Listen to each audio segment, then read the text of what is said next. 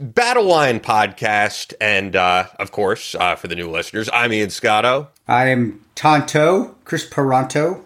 And uh, usually we interview different special operations veterans, guys in the mill community, uh, sometimes some guests outside of that realm. But every now and again, we like to do a guest free show. We like to get into the emails that you guys send to us. It, it gives us a better idea of uh, who you guys are and, and kind of what you like to hear from us. So this is one of those shows where we go into the mailbag and we see what you guys sent us to battlelinepodcast at gmail.com. Um, before we get into everything, I, I I'm going to paint a scenario for you guys because I know so many of you are going to relate to it. You know, you're in bed, you're tossing and turning, you have everything on your mind, whether it's money issues or issues with family and friends or work issues. And next thing you know, you just have not had a productive day the next day. And I, I can tell you for me, this used to happen to me all the time. I was not someone who could just put my head lights out, put my head down, lights out, and go right to sleep.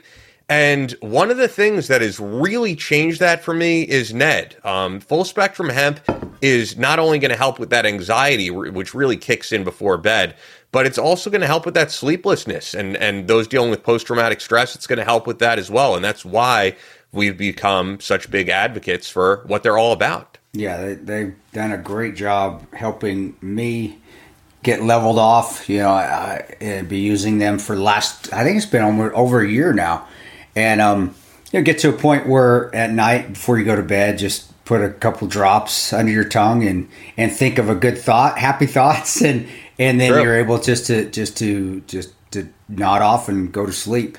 And they're, all their products, I said, I, I've talked about before. I, I do swear by them. Their immunity blend, I take that every day. It's helped me as part of my healthy lifestyle, uh, staying healthy, staying fit, but also staying you know, uh, staying well, uh, not getting sick, not getting the little, you know, this is the first season where I didn't get much of, of the, uh, when you're a runner and you're outside all the time, especially during the spring when pollen season comes, you know, you get the little sniffles and you get the little, the, the little colds that come with pollen season, especially being a runner, being outside. I didn't get that this year.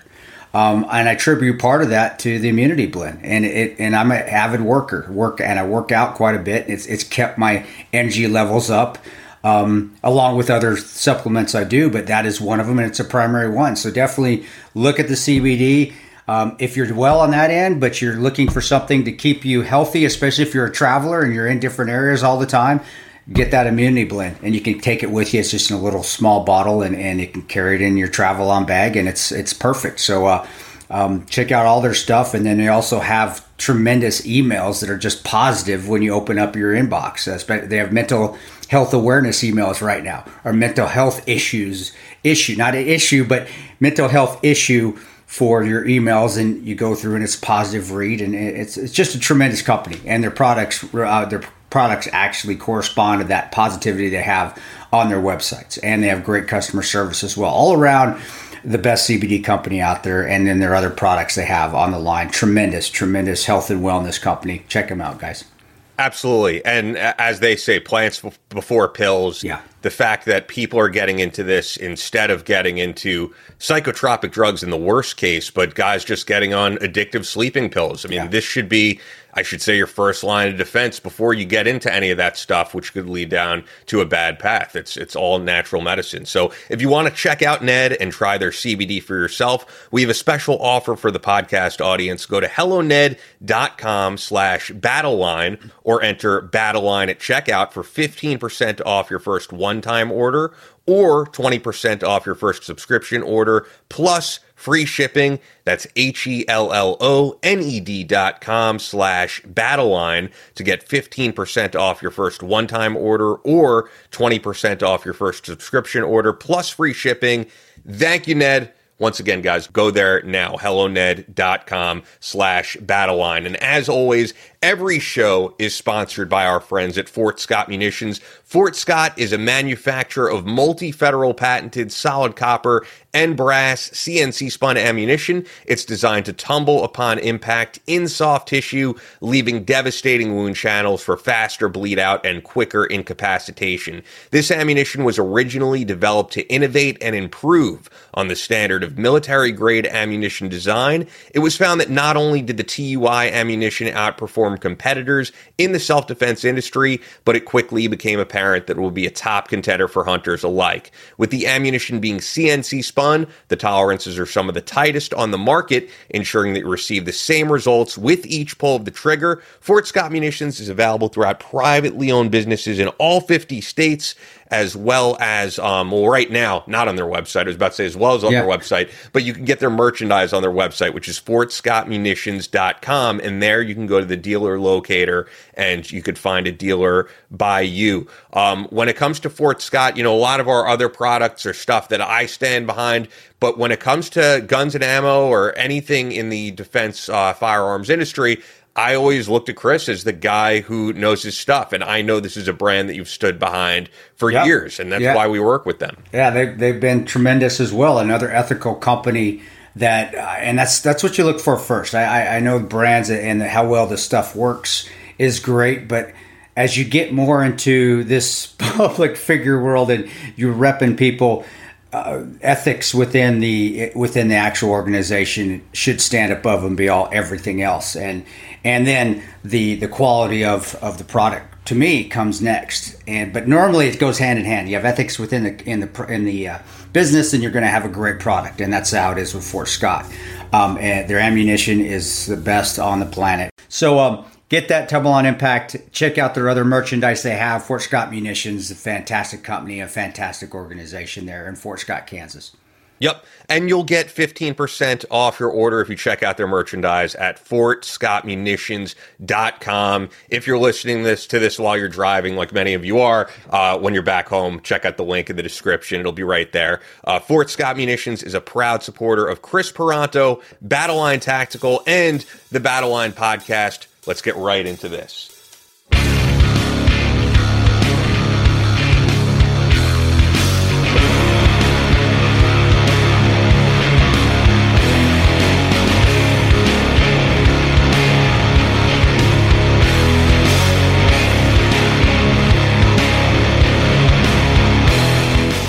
From Omaha, Nebraska to New York City.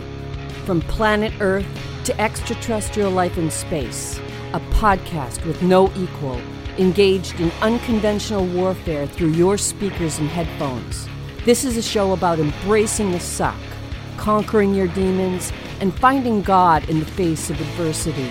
Chris Tanto Paronto, Twitch is on, motherfucker, I'm gonna shoot you in the face. Ian Scotto. You know, Ian and I have been dating for a long time. You are now tuned into the Battle Line Podcast.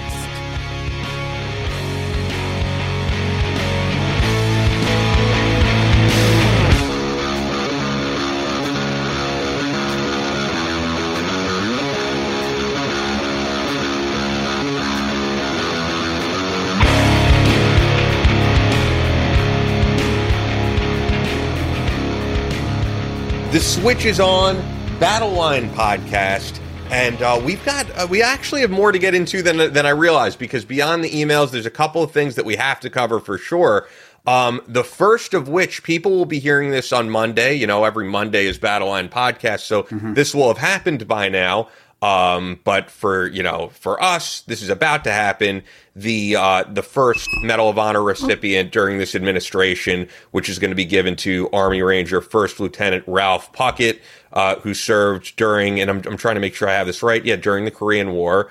Uh, and I have, you know, there's been articles written for all different websites about the heroic actions of uh, Ralph Puckett, but definitely wanted to mention that. Oh yeah, especially being an Army Ranger. I had to we're tracing lineage too, guys. We so much respect for the Korean Rangers. Those guys, uh, I, I don't know how they did what they did. Unbelievable. The the the, the intestinal fortitude, the the the physical, just the physical prowess they had, and then just dealing with. If you if you ever do history, uh, ever read history, if you ever research the Korean War, the weather that they had to go through, and they weren't built for the weather. I mean, Battle of Bastogne is huge. You, hear about that World War II, 101st being out in the winter without a winter clothes. Guys, uh, the Korean War was right up there with that Battle of Bastogne climate where not only were you battling the enemy, but you were battling harsh, harsh winters and weather, and you weren't, and they weren't outfitted for it. Um, and then the, the amount of movements that they had to make, uh, the marches they had to do, which is where we trace our lineage as far as the 75th Ranger Regiment, which is we always are tr- striving to be. I would think that's why the 75th Ranger Regiment is still so good and still, well, they are. They're the best light infantry company, light infantry battalion, light infantry unit in the world. Um, and it's because of the lineage that we have to live up to, and that's one of them, the Korean Ranger. So yeah, he he he deserves it. It's long overdue, and yeah, if you don't know about Ranger Puckett, read about him, and then get into the Korean War as well, and read about what the Rangers did in the Korean War. It, amazing, amazing. I don't know how they did it. I couldn't do it. I, I those guys were harder woodpecker lips. I tell you what. Yeah, and um, just to give you, I guess, some quick background, this one is from the Washington Post. I'll just read a really quick excerpt here. But um, the clash that then First Lieutenant Ralph Puckett and his soldiers experienced that night on Hill 205 came at the outset of the Battle of the Chang Chongchon River, a pivotal moment in which a p- pivotal moment in which senior U.S. Com- commanders were surprised by China's full-scale entry into the Korean War. Thousands of U.S. soldiers died in following days as they withdrew hundreds of miles back into South Korea in what the Army now describes as the longest retreat in U.S. military history. Puckett, who commanded the 8th Army Ranger Company, was wounded by a hand grenade in the first attack on the hill on November 25th, 1950, but stayed in command. American and South Korean soldiers absorbed uh, five more chaotic armed assaults through the night before Puckett ordered his soldiers to withdraw the following morning as the Chinese threatened to overrun them. So, um, as I always say, you know, we're losing World War II veterans, we're losing Holocaust survivors, and we're also losing these guys. So we got to honor them yeah. while they're still with us. Yeah, uh, better late than never. Tell you what, like I said, long overdue. But I'm glad he's I'm glad he's getting and his family is getting the Medal of Honor that is so well deserved. And he's he saved a lot of lives that night uh, and risked his own. So that's what it's for. Medal of Honor. He he deserves every bit of it. Yep, and I'm I'm glad he's still here to to be here to receive that. Yeah. Um. Uh, so I wanted to mention one other thing. I last episode I talked about the uh, the Oregon City Park being yeah. named after um, Ty Woods. yeah, Tyrone. and I got a chance to watch a little bit of the video and I didn't even know that you gave a small speech. Yeah, that Jack gave a small speech. Now, here's the thing, for and and I want to make this clear. If anybody thinks uh, I'm speaking negatively or anything, you you know, Chris knows, uh, you know, especially, but the audience knows I like to break balls. It was an amazing ceremony, but and you guys did an amazing job for hearing this, but I am going to break balls on this one. I, am guessing you caught this because I didn't catch it. I know someone on Tonto Tontoisms yeah. uh, caught it. They always catch everything. You know what I'm referring to, though, right? Uh, no, tell, tell me because I oh, because sure. if you watch the speech, you know, which is on YouTube.com/slash City of Oregon City, it says, you know, um, special guest Chris Paronto, Navy SEAL. I didn't even care. All right, that's done. I'm Cheryl. Cheryl Bennett, that's Ty's mom. Cheryl, I, I, okay, when I come to Oregon City, we're having a talk. All right, you know better than that. I give her so much because she knows too. But it's I'm sure it wasn't her though. I mean, no, no, no. Put it's, together it's the presentation. The, you know, it's got to be someone else. And it's it. No, it's the president. It's the city. The city that does all that. They don't know. I, I to be honest with you, I, that's they don't take the time, and it's not guys. It's not the millennials. It's not anything. It's always happens that way. Ty was a seal most other people, you know, the, the two, and, you know, love you, Ty, and love you, Ty and Glenn, but, you know, our two teammates that died were SEALs.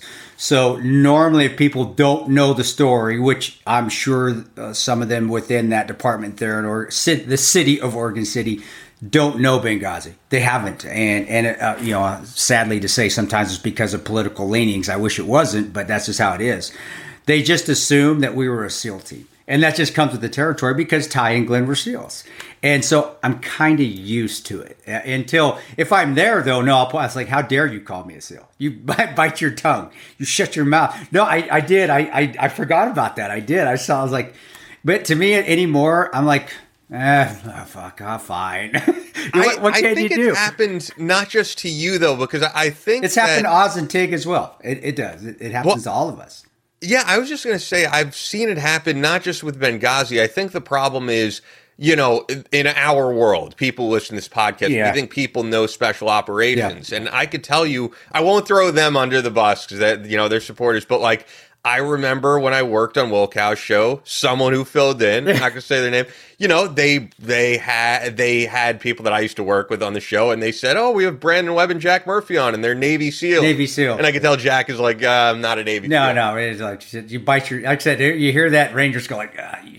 Do you think it's just? I mean, I think the public at large, a lot of the times, they when they hear special operations, 'cause people forget. Look, it's only what one to five something percent of the population who serves, and Yeah. of that one to five percent, it's probably what one to five percent of Yeah, that. yeah. And people think special operations, they think Navy SEALs, and I think sometimes you guys get overlooked. And I'll actually even tell you last night, um, I was out to dinner with a friend of mine and his brother.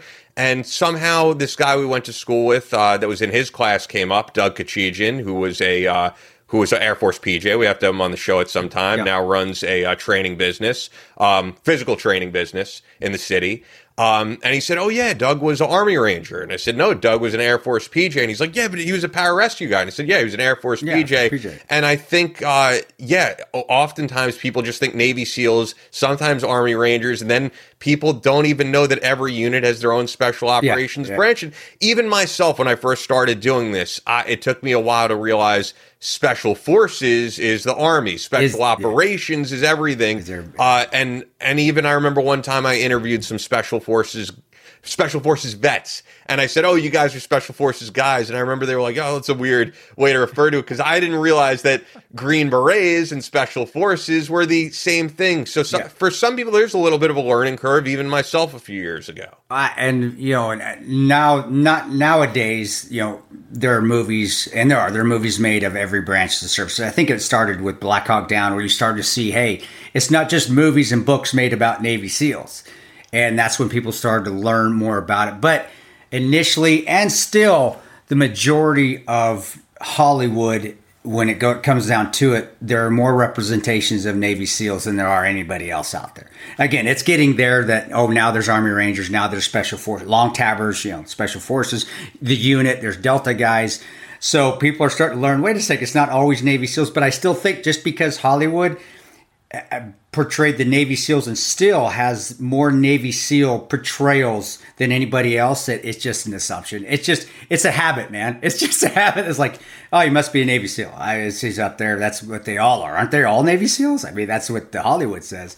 And within the community, it's we don't get offended by it. It's it. I mean, it's it's like yeah, you, you rib, you, you you bust people's balls about it, but it's not like oh, that son of a bitch. No, it's like, yeah, it's, it's just something that in the team room you can give people shit about. And, you know, it's not always a good thing to be, have that moniker that, yeah, Hollywood really reps the Navy SEALs because then that's something you can bust the Navy SEAls about. It's like, yeah, you Hollywood fuckers. you know, it's but it's, it, it's all in good fun. And it, it's, at least I've never taken offense to it.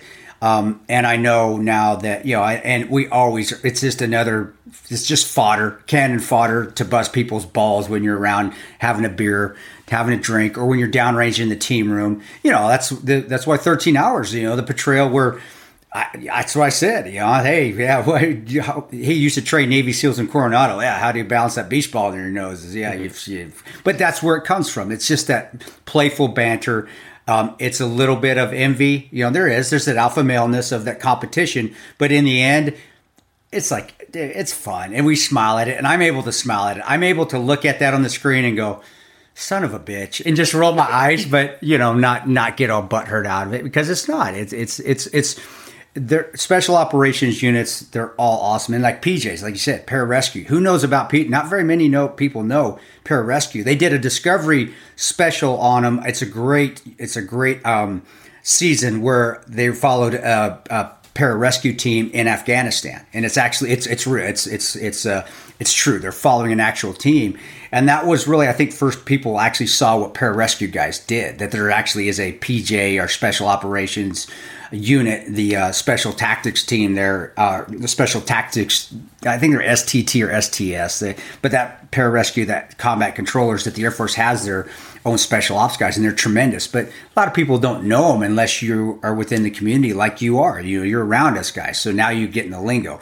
But you have to be immersed in it before you start to pick it up. Yeah, no, it's true. When when I first got into this world, they were just like, "Oh, Ian's a radio guy. He'll pick up on this," you know. And it takes a little while to get into it. And and yeah. I'll even throw in there our most uh, listened to episode to date is still with Jeff DePazzi, who is JTF two.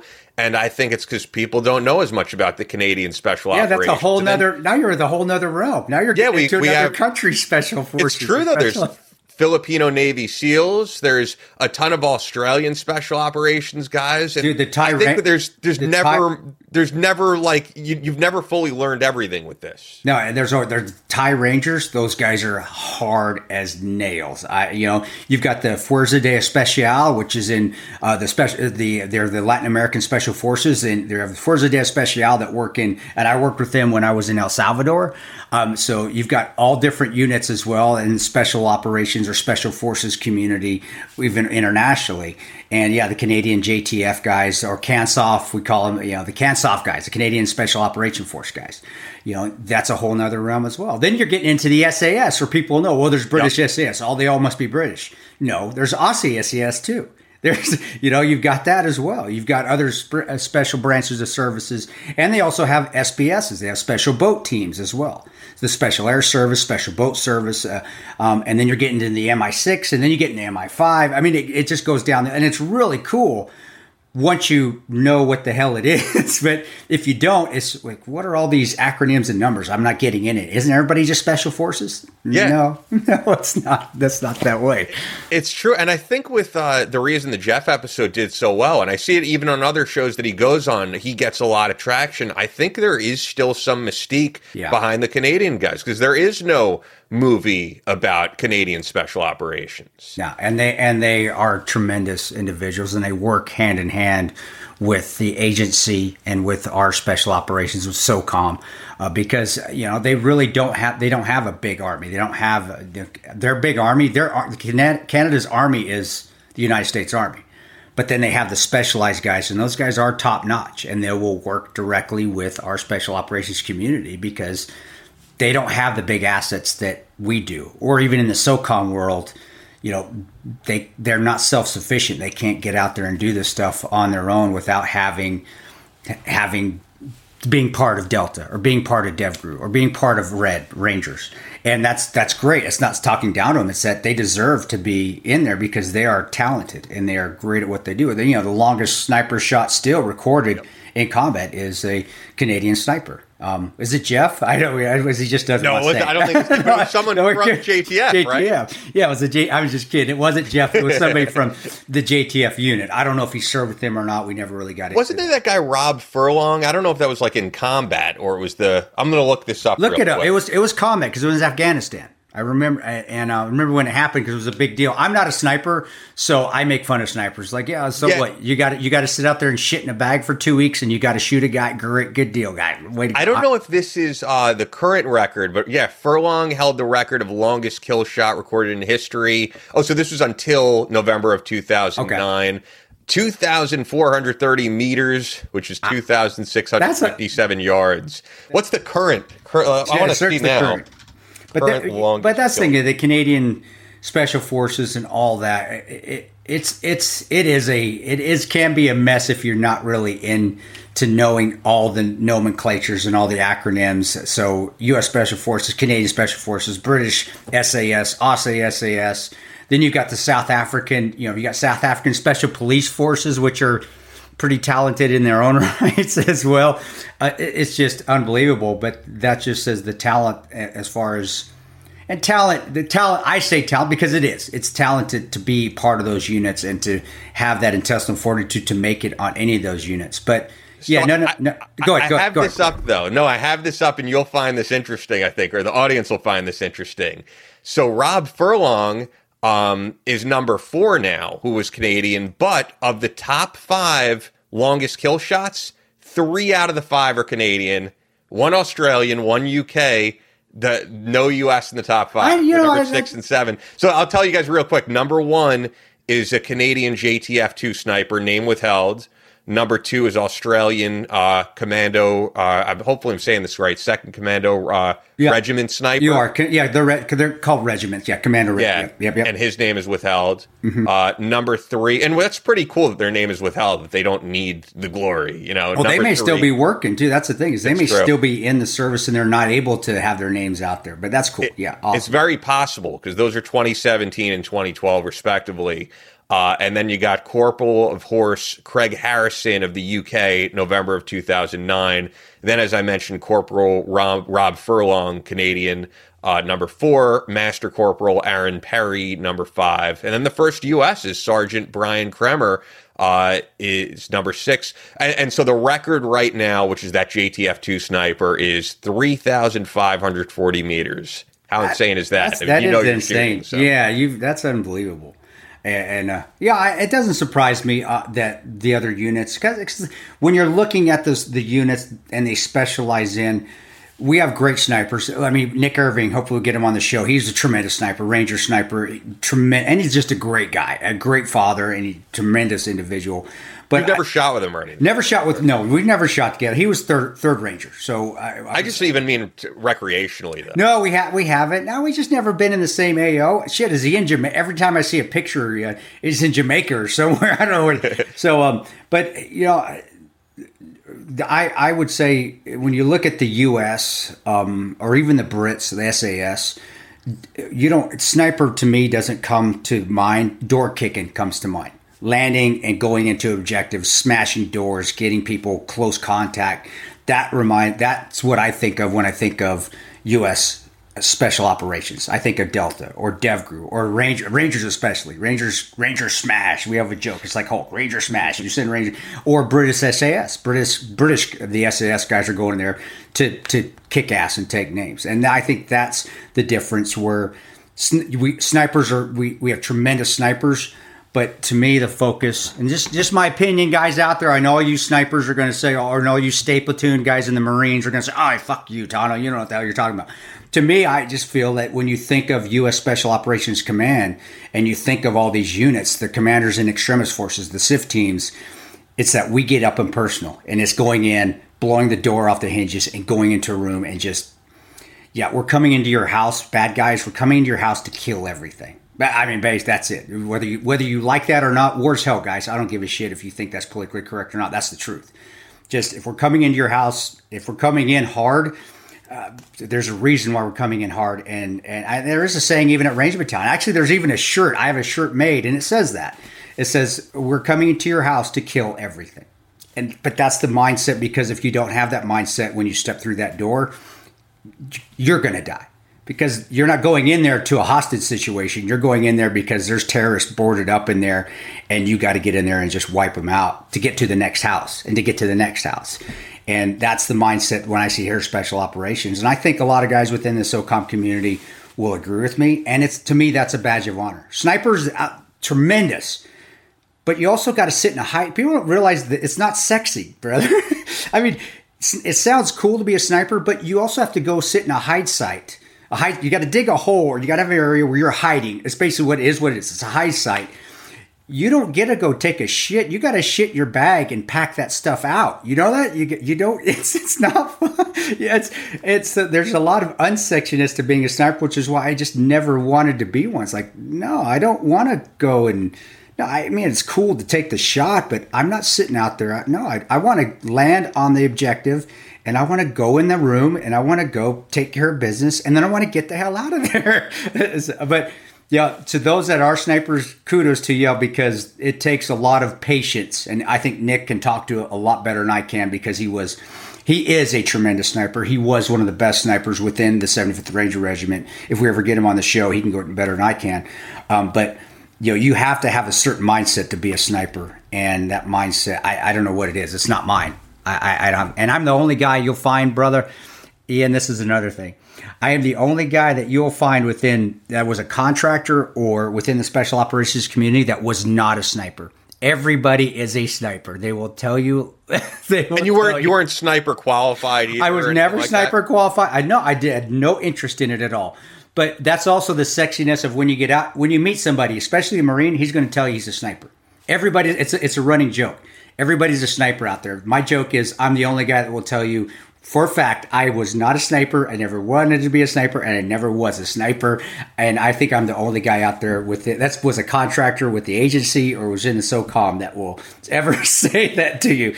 Uh, I don't know what the section is to be a sniper, but it does take a lot of intestinal fortitude and much respect to those guys out there, and also the Canadian guys. They, I said I've worked with them in Kandahar. They are top notch, great, and they're just great dudes. Just, just the greatest guys, and they can drink American special operations guys under the table. They can, you can't. You got us, guys. That's awesome, man. I, so I had, I had one other comment about the uh, park naming that I found interesting. Oh, so, did, did I miss something? What else did I? No, no, no. But Okay. you you always say that you know it'd be cool to get Jack Silva Yeah. on the show, but he doesn't like to do publicity or anything. You know, he did that. He did give us a little speech. He did cover his face. I, I don't know if you let him know. I mean, no one's going to see him. We're just going to use the audio. The only person's going to see him is me I- I you. Yeah, I've- I would I've- love to get him on. I mean, it- right now we're not doing video, so it'd be audio only, and I think people would love. No one's heard a long form interview with that guy. I, I've I've asked. Uh, Tig is actually asked too. Tig, and just guys, so you guys know, Tig has his Yeah. own podcast. He just started one as well, so check out Tig's podcast. Um, but uh, Tig is What's asked. it called again? I know it's not. It's, I can't remember. I, Okay. you know, my, my and but uh, actually, who asked him first? That son of a bitch. When you see Mike Ritland, you tell him that did? son of a he did. So Mike Jack- doesn't talk to me anymore. Well, Jack, Jack served. yeah, I, I don't know. Well, that's your that's your past life. I don't know. People have got to get over that past life. But um, the the uh, yeah, Jack and Mike served together. So I did ask Jack. No, I did about six months ago when we you know we we text about once a month. Jack and you guys, Jack is real. He's not made up in the movie. Jack is a real individual. It is not Jack's fault. He doesn't want to, he doesn't go on do media or he doesn't show his face.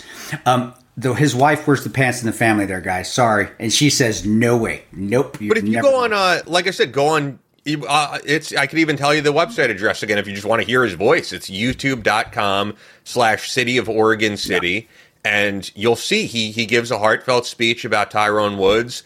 Um, and he covers his face. So um, you know, I, I maybe if you let him know it's audio only. I'll ask him again, brother. Don't believe me. I've been barking at that tree because I'd love to have him on, and and I, I he's and he's just a good down. If you if you do hear him talk, if you go to there, you'll hear that he's just the nicest boy next door guy. He is the, he is John Krasinski. That that was the perfect guy to play in the movie because he is that boy next door. And I remember when we were there, him having all those issues at home that he was having to deal with. The you know the real estate business tanked. That's why he came back out. You know having having to have a tree removed where his new place was. I it was you know that was that was stressful. And then finding out yeah that his wife was pregnant. Why he was there. And I do remember that. That is that uh, when I saw that, and I remember they got that in the movie. He was up on the rooftop and he had recorded a video back to his wife saying, "Hey, I'm sorry, I freaked out when you told us we were married." He hadn't sent it yet, and he ran down from his rooftop, hit send, and ran back up. And I thought I was like, "Oh my gosh, they they got that spot on in the movie." And and that that remind because that's just the kind of guy Jack is. He's he's up there. We're gonna get attacked, and he's thinking shit, I need to send this video to my wife. I got guys cover my sector. I remember getting on the radio going, guys, I got to get to my room and send my video. Make sure my my, my sector is clear. You know, because he had a section of the area, and we're like, Roger that, go do it. And he's like, pshong, psh, hit send, ran back up. And I remember when we got to the airfield, like, what the hell was that? He goes, I forgot to send the video to my wife. I had to go shoot it to her because I hadn't hit send yet. And um, but that's Jack, you know, and and I would love to have him on the show too. He'd be a tremendous interview. Um, uh, we still got to get clearance from Hire though, and that's Hire is the wife in the family though, and she's a she's a wonderful woman, and I you know I don't want to do anything to piss her off because she'd kick my ass. She's what was uh, what was Jack Silva's background again? I just don't remember off. SEAL Team. Five, SEAL Team Five. Oh, okay. So, of the guys that you you know were there with, as I know, there's some of them that you don't really talk to anymore. And it sounds Yeah. like he's one of the guys that you do. Jack really, uh, as far as all of us go, and I think also because he didn't get in the spotlight, so he didn't get all that other stuff kind of, and it does, guys. I'll tell you right now, when you get into the public, it, it does kind of pull people apart. It, it not no, and it's it's not it's not all their fault. It's our faults too. It- It's not anybody else. It's but I think because he didn't get into the spotlight of of the movie and the book. Granted, he was there. You know, he came to the movie. He was part of the book. You know, he his his everything that, about Jack Silva in the book is from Jack Silva. I remember sitting in a DC motel room when we were doing the final edits because we edited it like three or four times, and we're all in a in a motel room in DC making sure the edits were all right together. But uh, I, I I just I. I, I, I, he's like the glue of, of everybody. You know, he's the one that's going to reach out and say, "Hey, Tig, you okay?" Even though if we're not talking to each other anymore, we will always be talking to Jack because he's going to make sure, "Hey, you you good? You good?" And whenever there's a, he's like the big, bro- he's the big brother. That's what he is. And he kind of took that over because Rone was the big brother when we were on station. And I think it's portrayed accurately in the movie. Rone was the guy that we looked up to as far as, hey, and it's funny because when you hear guys, I tell them, I tell guys that serve with him, like Rone acted like that because Rone, I guess, was a complete hard ass when he was a SEAL. I did, I didn't work with him as a SEAL, but Rone was like the guy you'd go and vent to, and he would listen to you and he'd talk you off the ledge. Well, Jack is kind of taking that mantle over, and he's always making sure everybody's good, and that's Jack. Yeah, so um, Jack is the big brother, and and uh, and um yeah, he, he's the one that holds everybody together, and he's the one that stays in contact. I, I, I, do though believe that because he really wasn't in all the craziness with the media and the news and the political bullshit that went that that we hey guys we were part of that. We we drug some of that onto 13 hours. Not all of it but we did we did drag some of it onto 13 hours. I think because he stayed out of the majority of that he was able to not get into the little menial bullshit that drove kind of us some of us apart. And you know i, I don't talk to oz. Well guys I, I me and oz didn't really get along downrange either. So that's I, it wasn't like that's a shock. You know i don't i don't talk to boone anymore.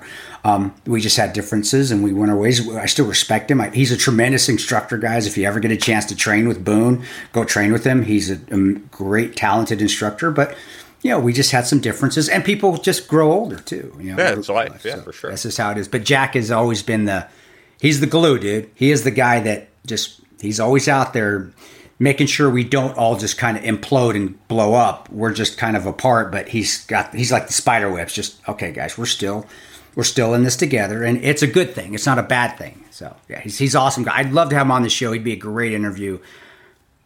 I'm trying, dude. just just from that video, he, you know, that short video, he seems like a cool guy. Um, mm-hmm. Well, with that, we'll get to some emails. We we got a ton of them. I'm not going to get to all of them. I don't think. Oh uh, wow, do we really? Oh yeah, we got a we got a whole awesome. bunch. So I assume my mic still sounds okay. You know, you no crackling. You sound good, Thank dude. God. The connection sounds awesome. okay. Uh, so with that, yeah, we have we have a lot. We have a lot. I'm not going to get to all of them. We have a lot of emails, which is good. I appreciate you guys sending them. Some of them are very technical. Some of them you're probably going to have to break down what they're asking for okay. the regular listener, like this one, this first one. Sure. Um, so it's uh, this is from Vincent.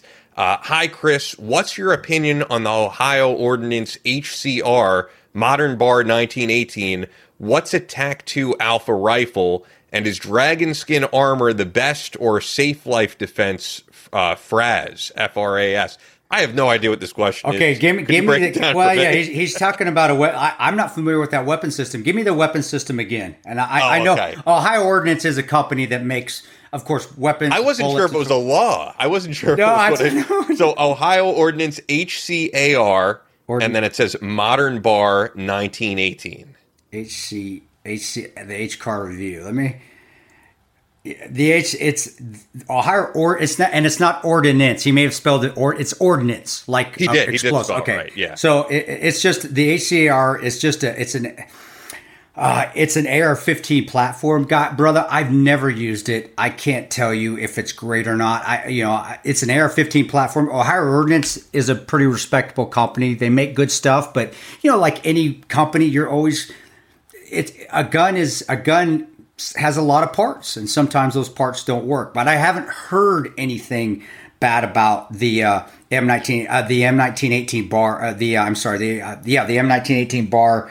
And, and the uh, the HCR as well, and I'm just looking at it right now. So I, I wish I could tell you, hey, yeah, this is going to be great. I think it's made and what they're trying to do. The old bar, the old the old um, automatic rifle that we had, the old the old bar that used in World War II. I think they're trying to replicate that, and especially even with the magazines, the big 308 that can hold a 308 round. Um, brother, I haven't shot it yet, so I don't know. And as far okay. as yeah, as far as the, uh, I don't want to give you information if I haven't shot a rifle I, just by looking at because review. There's haters, dude. Alpha males in the gun world is such a. It's alpha male is a contradiction in terms, and the gun world is so. They're so nitpicky, and they're, they're like a bunch of old women complaining to each other and trying to beat each other down and that goes on. So you're going to see bad reviews, but you're also going to see good reviews until you actually get out there and shoot it. And you put like a lot of rounds through it, and I'm talking 500, 600 rounds through it. You will never know if the gun's any good or not. Um, but uh, I, you know, give it a try, and if, if it fits with that BAR, you know, that bar magazine, the the big the bigger magazine, um, hey, you know, see what it is. It, it's a stable platform. I know that. Um, and having a bigger rifle, I don't know, what are you going to use it for? I wouldn't use a, a big rifle with a 308 round to, for home defense. That thing will go through walls and churches and schools. I mean, that round doesn't stop. That's not a really smart round for home defense. Like the uh, Korn freak on a leash Like the video. yeah, exactly. I, you know, I still remember Johnny Dangerously, where uh, uh, Joe Piscopo's character, where he pulls out the gun and shows uh, shows uh, Michael Keaton's character and goes, "That's a big gun. Yeah, it shoots through schools, church. You know, it's just, it was a joke. Obviously, it's uh, too Yeah. offensive for everybody nowadays, even though it was funny back in that movie Johnny Dangerously. But what I'm is that that's just a huge round, and you know, I, I you know, you can check the reviews out. But haters are going to hate and supporters are going to support until you actually put it in your hand and you go shoot with it. You won't know. Um, but um, as far as the other stuff goes, I, I'm sponsored by Gladiator Solutions. And the reason I'm and the, the other one was body armor. He's talking about body armor. Yeah. Dragon Scale was stuff we used back in the day. Um, I had Dragon Scale when it first came out, and it was like supposed to be the the bee's knees of of of uh, of of body armor because it was like Dragon Scale. It had little. It was basically like little scales, but it, made it so you could move and bend. That was that was the the notion. That was the reason. It was that because all body armor, like Ranger body armor, we had RBA, and it was so it was just a straight plate, so it kind of hindered your movement.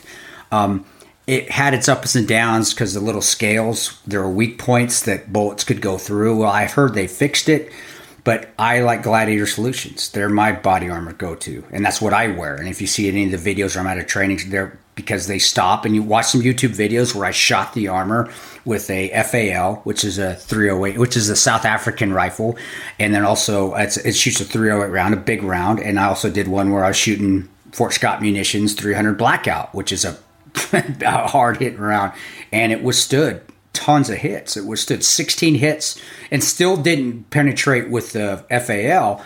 With the 300 blackout, it withstood six hits from five meters in a half dollar circle before it, it failed, which is incredible. Uh, is incredible, especially with that tumble on impact round. Um, and it's light and the their their plate carrier is awesome. It fits like a workout vest, which is what you want on a body armor. You want a plate carrier that doesn't move. The more movement, the more pain you have in your shoulders, the more pain you have in your back. So I went at Ranger Battalion or SF or any place you go. We triton everything down so it doesn't move. The less movement you have on body armor or a rucksack or a backpack, the less movement, the more you're going to be able to go because, and you're going to be able to withstand the discomfort because the pains that you get in your shoulders and your lower back are going to be there because the things aren't bouncing around, and that's what causes all those pains. Um, I, I, I'm not a big fan of the safe. Is it, I, I keep saying safe light, which isn't that the isn't that the window Yeah, company? yeah. yes. I'm not a big fan of theirs. They do tremendous marketing.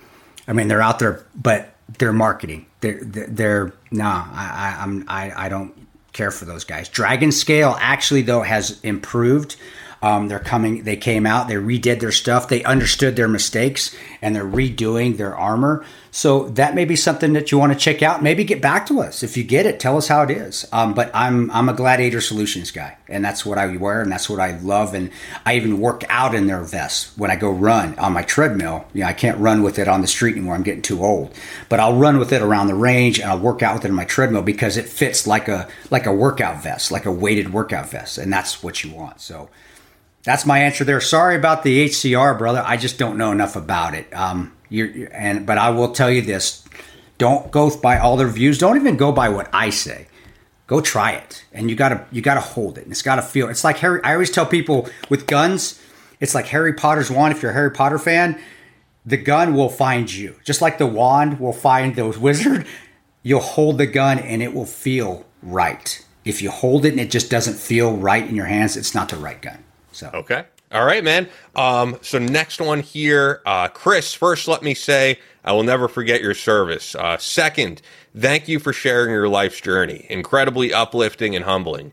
My question is: Of all the parts of the globe in which you were deployed or operated, which was your favorite for downtime, and why was it your favorite? Thank you in advance. And that's from Guy Austin in uh, Oklahoma City. Ah, that's a great question. Um, I loved two places were my favorite. Um, um, people are going to say I was going to say you know Benghazi or no, they they weren't my favorite. They were fun. The Mediterranean right there was actually really cool. I mean, you could drive by the Mediterranean and it would it just you could smell the ocean uh, every once in a while through the through the pollution and all the all the anarchy that was going on there. But um, I loved Kandahar. I, I I loved it. Not so much of the city, of course. It was extremely dangerous, uh, but that was part of what was fun. Uh, but the base we were at, Gecko Base, it was like a it was a special operations guys playground because we had the biggest ranges. We could do whatever we wanted. We have we had we had unlimited ordnance, so I could go grab an RPG and go shoot it and go practice shooting RPGs. I could grab a PKM and go grab and go practice shooting a PKM. We could go out there and just just run through. We had so many rounds to train with, and we had a local guard force that I, there's I, there's pictures of me with this local guard force. I have several pictures out there.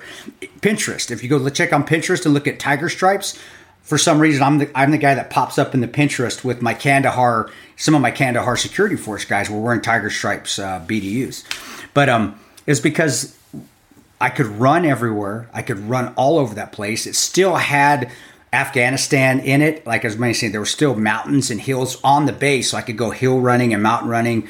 Um, I could jump on a, a four wheeler and go drive around the base. Um, and then for training, we had we had unlimited ammo, and we had these amazing ranges that we could even bring gunships in and practice shooting combat air support on the base. And then when we were when we were working, it was always at nighttime. So it was awesome. We never went out in the daytime. We always were. Out. I thought you were going to say somewhere in like South America. That sounds like more fun to you me. know, I, to me, those t- those were really deployments. You know, because you know, after about a week, the language comes back, and it's hard when you can go off work and you can go to a Chili's in San in El Sa- in San Salvador, or you can go to a go to a gym uh, where everybody looks like Shakira in Lima, Peru. It Yeah, so doesn't. why- it doesn't feel. Why wouldn't this be the most fun? I guess you're, that, making- you're proving you know you're point. right. You're right. You're, I'm looking at half empty. You're seeing half full. I got you. Those were fun. Now those were fun. Piura, Piura. Um, I hope my wife doesn't listen to this, but but a Piura, Peru. Um, when we were in Piura, that was really cool. Um, when we went out to t- and it was just training. We, we weren't doing any ops. It was just training local guys to go protect our bases in Iraq, local uh, local South Americans. But we are in Piura. Um, you go out to the to the ranges and it felt like you were in a spaghetti western it was like a clint eastwood movie it was so cool it was it was like you, you start hearing the good the bad and the ugly whistle as soon as you go out because it was just beautiful just dirt and it looked like a spaghetti western but then you come back um, I, I guys i've never i was always faithful on deployments i never messed around on my wife on deployment never did I, that's why i always say i'm the ranger way i said i was my best person on deployments never did but I have to say that I did go to a strip club with the guys in Piura. Piura, Peru had the best strippers I'd ever seen. I mean, these girls were ja- like jacked, like in shape, muscly, uh, and it was like in the Piura, Peru's like up in the mountains. It's the middle of nowhere. And then after it, we'd go get scallops because because Peru is hugely known for scallops, and these scallops were like this big. So, but the the the, the global war on terror stuff. Kandahar was my favorite, but to get out in the city itself, Sanaa, Yemen was my favorite for that one. Okay, cool. Because uh, they had dude best coffee in the world. They had tr- I knew every good coffee shop in Yemen. It was fantastic. Nice. Yep. All right. Uh, yeah, we have a ton of these, man. So I'm I'm, sorry, trying to I'm roll sorry. through No, I'm it's cool, sorry, man. sorry. Um, all right. So this is from Steve. You'll have to excuse me as I'm something of an old timer. Last served Army active duty as 19D in early 90s. Does that mean 19 Delta? What is 19 Delta. Yeah, he was a 19 Delta. Yeah. Wow, okay. I, I, I don't know. They, they've guys. They changed the MOSs now, so I don't even know what. I, I I think that's Cav. Cav Scout is what he was. And in the '90s, hey son of, hey dude, I'm served in the '90s, so I'm kind of an old hat too. He says early '90s. Early '90s. oh, I joined guess in '95, so yeah. You, But he ended his service in the early '90s. oh, So okay, you're good. You're good. Okay. Yeah, because he's in last served. So, all right. Uh, I have a hard time adjusting to single point slings, and was just wondering what was the great benefit in uh, it, what the great benefit is over two point. It seems to me they hang your weapon down around your legs and crotch area and swing around too much. If you're on the move, you always have to have at least one hand on the weapon to keep it steady. Kind of ties up your hands from other things you might need to do while moving. Any insight? Well, yeah, yeah, I, and that's just preference. I like the single point, but I also do a lot of high carry stuff. If you're doing a lot of low carry stuff, you have to practice with that hand, and you have to keep it on the on the on the uh, buttstock of the weapon. It's just training. So, yes, single points work for me. Low, if you're at a low carry or a high carry position, and it frees up my hand, and I'm also maintaining muzzle awareness. Um, you need to adjust your sling. Um, now, if you're using a 16 inch right, a 16 inch barreled rifle, the old longbows, the old M16A1s, yeah, it's going to jiggle around down there. That's just how it is. But it always stays straight down. Where when you get a two point sling, that thing starts to move, and it will move until you get the barrel pointing basically at your buddy in the fire team. Now, when I was going through, it wasn't a big deal as much at, at Ranger Battalion. Yes, you don't flag your buddies. You get in trouble if you and flagging your weapon is when you point your muzzle at Yeah. your buddy. But when we were standing in a squad or anything like that, and we're letting it hang, and the weapon's on safe, and it's still flagging your buddy, that wasn't look, you know, really wasn't.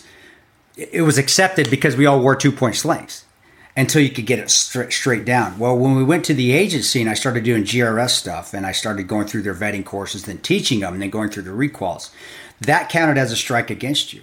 So if you were standing next to your buddy, just getting debriefed after doing a, a going through a lane, and that weapon was hung and it was even pointing at your buddy's foot, that's a gig. You get two of those, you're gone, you're out. There and I, I saw the the I saw the importance of it, especially in small teams, and when I started to see guys have accidents. I never saw anybody have an AD where, or negligent discharge where they shot a guy, but I saw it come close a few times, and it normally was with that two point sling, and because it was hanging out here. And you'll see a lot of people they get they get lazy when it starts to get. When I say out here, I mean the, the muzzle is at an angle, so it's actually pointing at uh, flagging your buddy's legs, whether it be your feet, calves, or thighs. So two point slings will generally, if you don't have them adjusted correctly, they will hang at an angle that you're going to flag your buddies, and that's unacceptable. And when you come through battle line courses, that's unacceptable. So even if you're doing a two point sling, I'll adjust it to where it can get into a good position. Also, two point slings, it's harder to do bilateral shooting. What is bilateral shooting? Bilateral shooting is mo- shooting from both shoulders. So with the rifle, if you're right handed, you're able to shoot from your right shoulder and your left shoulder.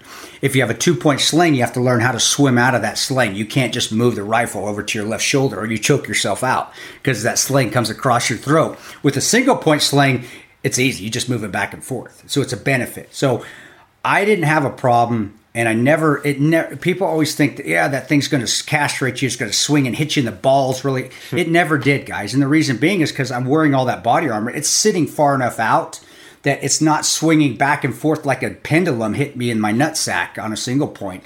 Um, if it is, you need to adjust your sling. It's hanging too low. Get it up higher. Um, but again, I've, two point slings there's i'm not going to say single point is better than the two point or two points better than single point. It's all preference. And then it's all how you get it adjusted. And the end state is that when you're standing in a standing dead dead uh, dead steadfast you've got people around you you can take your hands off the weapon. It's on safe. Make sure it's on safe. And that thing the muzzle and the weapons hanging straight down at a six o'clock position whether it's two point or single point. So um yeah, I, I, get that a lot, especially the old hat guys, because that's what we were trained. We were never trained to use single points. We were always trained to use two points. So I know how to use both of them. I just prefer the single points, and I use uh, what we call savvy sniper slings because the, I can adjust them while they're still on. I don't have to take it off to adjust it. I can. There's a quick release and a quick tightener that I can just pull it and adjust it while it's on me, and it's it sits perfectly with. There's a little QD. It's a quick detachment uh, mount on the weapon system, and it's on all butt stocks of, of whether it's a AR or a PDW or an SBR, uh, short barrel rifles, personal defense weapons, or your longbows, your ARs. It clicks right in, and it's 360 movement, so it can swing and be and swing free and easy. So, uh, hey, come to a battle line course, got brother. I'll, I'll show you. We'll I'll, we'll get out there and we'll work with that two point sling, and then I'll work with that single point sling. But you're not wrong with the two point sling. Again, you just got to make sure that when you're able to stand fast, that muzzle is directly at the six o'clock is pointing straight down, and um, and you're not going to cap. I climbed, dude. I climbed walls with that gun at a single point, single point, and not once did it swing back and hit me in the nutsack when I was jumping down from a wall or running. Never did, and I always was able to keep one hand on it, whether it was at a low carry or a high carry position. So. I don't know. I think I think you just need to come and get some training in. Come on, brother. Sounds let's like go, it. Let's go, Cav Scout. Get out there, man. All right. Uh, so this one is from Arlie. Uh, he says, "Never found myself in a clusterfuck as bad as you and the rest of the fellas had to endure in Benghazi. I still can't understand for the life of me Yeah. why they didn't send a flight of high performance aircraft from Spain or Italy just to put Haji on his knees Yeah. long enough for y'all to extract." My only question would be, "How you doing, brother? It must sit heavy on your shoulders." And then this is funny. He says. You're in my prayers, paisano. I don't know if he thinks you're Italian. I'm Italian. You know, but- Paronto. people think Paronto's Italian. It's actually Basque. It's Spanish. Hey, I thought Yeah, it was Italian. I thought it was Italian until I was 15. Scotto is Italian. I, Scotto's you know, Italian. people always assume because uh, you know I'm Jewish, but half my family's Jewish. There are Jewish Italians, but half my family is Jewish. You know, uh, uh, Ashkenazi Jews. Half my family are Italians. So anyway, but not really much of a question there. But how's it going, brother? Hey, everything's good, bro. I, and I don't have a problem with that. Hey, that's cool, man. You Call me paisano. That just means we're tight. Um, uh, but I'm doing great, and you know, sure that shit upset me. Uh, we did have fast movers, F-15s and F-16s. The movie, the movie again, it, it got it right. It didn't do movie magic when they're sitting there going through looking for fast moving fast movers to come to us. F-15s and f-16s to come to us. You'll see part of the movie one of their case officers the, the guy that uh, it's a blonde haired guy that's portray, portraying one of the case officers going what about aviano air base? What about the, and that was where the 555th fighter wing was. And they were a Q- he goes that's a that's a quick response base. It'll take them 20 minutes to get here.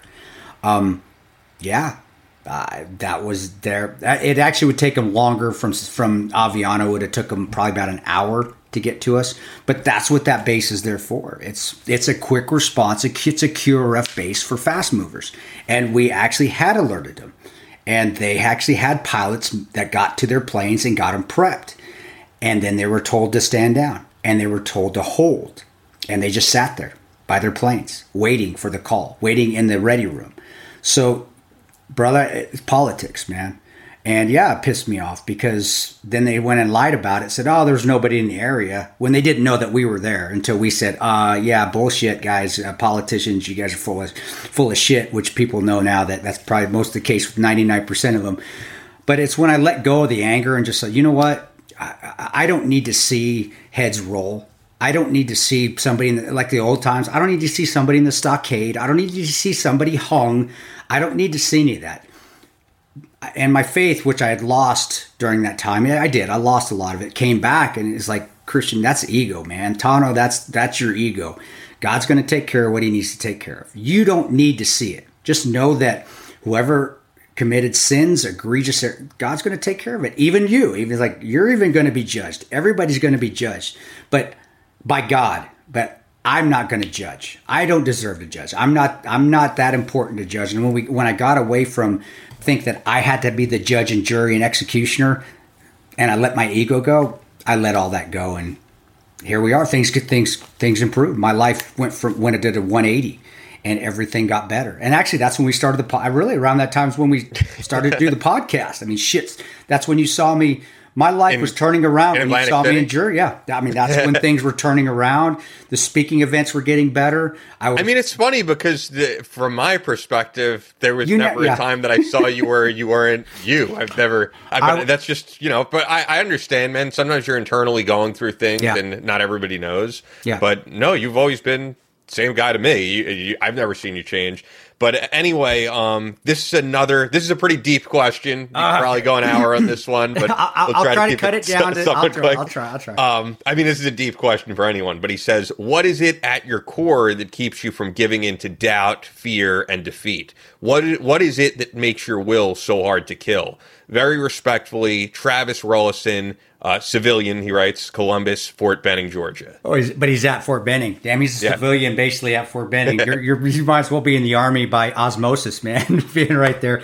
Um, it- I grew up never giving up. I grew up. I remember seeing. Uh, I actually found it. We were packing and we're moving. I was packing my stuff up, and I found a little poster that my mom had on my door when I was growing up, and it said it has a cartoon character of a guy, uh, of, of a guy with a beard, and he's got a little hat on. You know, this little hat that had the little helicopter beanies on the top. Okay. And then he had he has wings on the back, and he's about to jump off a mountain. And it goes, "You have only failed when you have failed to try." And he's sitting there ready because you know it's it basically it's, it's it's saying, "Hey, don't ever quit." And I was grew, I grew up with that from my parents. You just you know you don't quit. You just keep trying. You keep going. Um, and then of course faith and God came into it. And, and when I and when I started to deploy, God was huge and became more in my life. God was always in my life, but you really start to see God when you start to see death. You start to exp- when you start to experience your own what's the word I'm looking for? Your own um, vulnerability, Mortality. your own mortality. Um, you start. God becomes you know, holy shit. You know, I, it, it's real. And then then I, I you know I felt it that night too. I, I didn't feel it any other time, but I did. I felt it in, in Libya. I I know there's a God. Um, that's what keeps me going. God's got me. Uh, and God has picked me up when when I thought I was being able to get up on my own. I wasn't. He was picking me up and carrying me and knowing that God's got my back and has always helped me and knows that I can get through this. But it does start with my parents just always telling me, don't you ever quit. My dad, don't ever quit. You fall off that horse, get back on it, keep riding. Well, that's what I grew up with. And it was ingrained in me from an early age with just the little stuff in my room that I'd see when I walked out the door. You don't even think about it when you're like six or seven. Sure. But I, I, I found it. I couldn't believe I found it. And my mom had packed it away with some of the stuff when I, you know, when I got married and your parents give you, here, here's the crap we collected for you when you were growing up. Yeah, it's and yours uh, now. You find inspiration in in just things sometimes that uh, are are, are odd like that. Yeah, you know what I mean? Because I think people assume that your inspiration, especially for you, is just going to be like special operations, No. military guys, guys in that world. You know, I, I think I said it on a previous podcast, but like things that I think are of that are inspiring, and this might like. Eddie Van Halen, who died recently, like how just the greatness of that guy, but the fact that you could look it up on YouTube and there were nights where he was going through some shit in his life. He went through alcohol issues, he went through cancer, and there are videos you could watch of Eddie Van Halen, and he does not sound good. But he goes out, you know, the next You- night you and he press keeps on. going. I, everybody has that, and you could just have that. I give up. This isn't for me anymore. You know, or I always think of like the Michael Jordan flu game where you know he still scored what, what was it, seventy three points or something like. Yeah, was it- was it against or, or thirty seven? It might be. I, I think it might. But either way, he did amazing. Um, yeah, I, I I know what you mean though. You find inspiration. You can. There is inspiration every day in things that you that are unlikely. Right, it is, and and most guys within the special operations community or have gone that route have something like that in their story. That's why they go to that route. That's why they make it. Know, and then when I got to to the Rangers and I got to doing the things I was doing, you didn't have a choice. You couldn't quit. But I was already ingrained that I wasn't going to. But if you quit, you know, you got booted out. So that only reinforced it even more. It's like, well, I can't quit. I'm not going to quit anyway. But I really can't quit because if I do quit, I lose my job. Basically, that's what you're, you're. I lose. I don't get to be a ranger anymore, and it becomes a pride thing.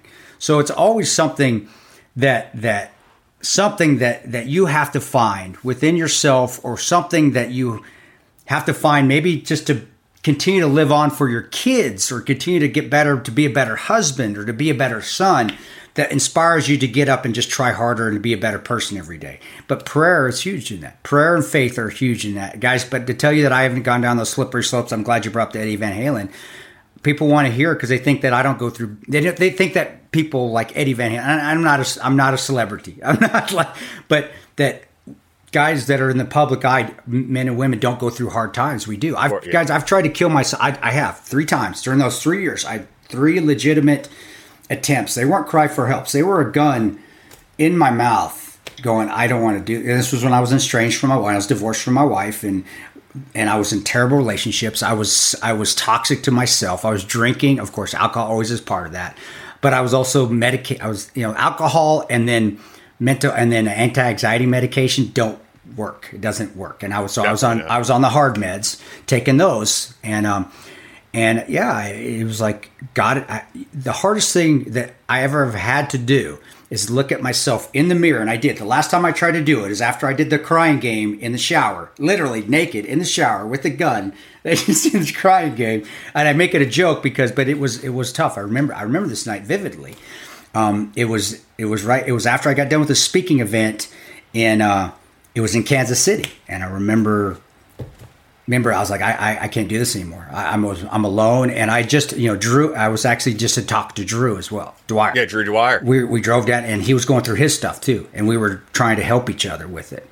And um, and you probably at the time were not the best guys to help you. No, I, we weren't because we were both we were both just we were both. I mean, we were both because sometimes, yeah, I feel like when you're, you know, when you're going through something, you don't want to talk to someone else who's going through something because then it's just like a lot of that negative energy. You want to talk to a guy like Karl Monger. You know, rest in peace, Drew Dwyer. But he, he I get it. He wasn't the most positive guy at that point. No, we, you know, a we, guy like Karl Monger we had on last. Like that's a guy who probably would have gotten you out of that slump. Eh, Maybe and, better. You know, it would have been. And, and like Karl said, though, he's like most guys can't get out of themselves. Well, I, I was able to because I looked in the mirror after I put the gun, the, the Glock down. I put it down. I looked in the mirror and I just said to myself, "Do I want to live like this the rest of my life?" And that was the hardest thing admitting to yourself that you're making mistakes. And so let me ask you, man, because um, you know, someone asked this before, I think on like a Facebook post or something, and every now and again there's like someone who's a hater and they're yeah. and they're just trying to be a pain yeah. in the ass. I don't think this guy was. I think he was asking a legitimate question. Sure. So as someone who had alcohol issues, how do you kind of keep that with that you now have, you know, Tanto vodka, which I know you want people yeah. to experience responsibly, but some people might say, hey, is this a little bit of a Yeah, you know, and, and that's what me and Ben talked about that before we did it. I, I that was a legitimate question because when Ben brought it, like Ben, you know, both of you and I, Ben, we had Ben on the show, First Ranger Bat Ben. He he he literally was an alcoholic. He's going to say, I was an alcoholic. Dude, the dude drank a fuckload in high school. The dude was drinking all the time. We, we were in the same town. So now to come in and say, hey, well, now we're gonna here, let's the something that damn near almost killed us. Let's bring this out. How hypocritical is that? Well, the reason we did is because the stories on the back. We wanted to make it where it wasn't a negative. It wasn't here. Let's pour uh, uh, pour out our alcohol on the curb for our dead homies. It wasn't like that. It was now we drink when we want to have fun. We want to like actually sit around and either talk about the good times or experience the good times or drink with my wife with my wife have a drink with my wife. And if you read the bottle on the back the first story of it's always going to have a story of a different veteran that overcame adversity not one that died. We're not we, are like we're not putting a veteran on the bottle story that passed away. This is not what this vodka is for. We're not going to remember somebody that let's remember somebody that overcame uh, an obstacle and now is successful. So and, and, is doing great things. And you know ben was the perfect guy to put on the first bottle because he suffered from alcoholism and drugs and being in a terrible place before he joined the rangers and overcame all that. So yeah it, it believe me it wasn't something that i was like man this is am i being a hypocrite? How can we turn it around so i'm not being a hypocrite because both of us suffered at alcoholism and but we both overcame it as well I think that's what helped us as well is that we both overcame it and both of us now can enjoy a drink without overindulging and going to those dark places. And if we can do that, because I don't think there's a lot of a lot of alcohol that does that. I mean, it's parties and such and such, but it's not. Hey, you can be a good family man and still go have a drink out there with your wife, and, and, or me and you can go to go to Atlantic City, New Jersey, and have a beer and be okay, you know, and sure. and and remember good times and remember. So it, but it, but it, yeah, whoever that was, yeah, I, I get what you mean. It shouldn't have to be like a self-destructive, self-destructive thing. And and there are people, you know, and, and for those who can't enjoy it um, responsibly, you probably probably, probably take it out of your life. You know, yeah. and yeah. I get that too. All right, so this is from uh, Robert. Hello, Chris and Ian. I'll get right to it. I've been affected by the events since the events in Benghazi were first reported on cable. He says, "quote news outlets." I have read 13 hours and have seen the film more times than you can count. Next year will be the 10 year anniversary, and I want to know will, the, will there be anything at all memorializing 9 11 2012 in 2022? Thank you for your service, Jumbo, and God bless the United States of America. Robert Randy McQueary, Cincinnati, Ohio. I, you know, I, as far as the country goes, I doubt it. And Because, I mean, this coming year, this is the 20 year of the 9 11 most people know. And I think 10 years, 20 years, those are like the big. I, I points. don't, I, I, you know, and that's it's okay. I, I don't think on a big, huge scale, just because of you know who's in office. I don't want to get political, but it's just the facts. It's being real. Um, you know, Benghazi still to the left is to them is still uh, still something that they want to forget. Um, it shouldn't be that way. It's not a left. You know, whoever people, politicians screwed up that night. But the story is not about the politicians. It's about heroism. It's about guys that sacrifice. Uh, you know, Rone and Bub, if they were in the SEALs when this happened, they were actually, they both would have received the Medal of Honor. I have no doubt they would have. There have been no question about it. Um, but uh, and, and that's what needs to be remembered: the heroism, the courage, the the overcoming adversity, the resiliency of the human body and the human spirit, and and um. So I don't think there will be, and it's okay. It, I, I don't care about mainstream TV. I give two shits. Uh, it, it won't be there. Um, will it be like where maybe I go do a speaking event? Or, yeah, I, I 9/11 is always there's always I always do something where whether I want to or not. Um, and as far as you know, social media, of course there will be. Uh, I think that's huge. This podcast, you know, blessing us, we still have this podcast next year and it's still going. Of course, we'll do a remembrance, and maybe that's when we'll Yeah. get Cheryl on, or or maybe have Pat Smith back on. You know, and so it will always be remembered. Benghazi is never going to go away. As much as politicians want it to go away, it will never go away, and that is the beauty and I think the blessing of being do ha, and it is a good movie. I don't give a shit what what what uh, it's, you know. It's always it's 50-50 down the line as far as uh, movie critics go. It's it gets a good rating when people see it. Yeah. Uh, it does, and it's always going to be there. And Michael Bay movies, if you haven't, Michael Bay movies don't go away. they don't go away. They keep Sure. the, and um and the book is done extremely well. And then you know my other books have done well. So and then Oz is still out there doing. I if you ever get a chance to see Oz or Tig speak, you know go see them speak. They they all they do different styles of speaking, but their stories are from their points of view, and you need to hear it from their points of view, not just mine.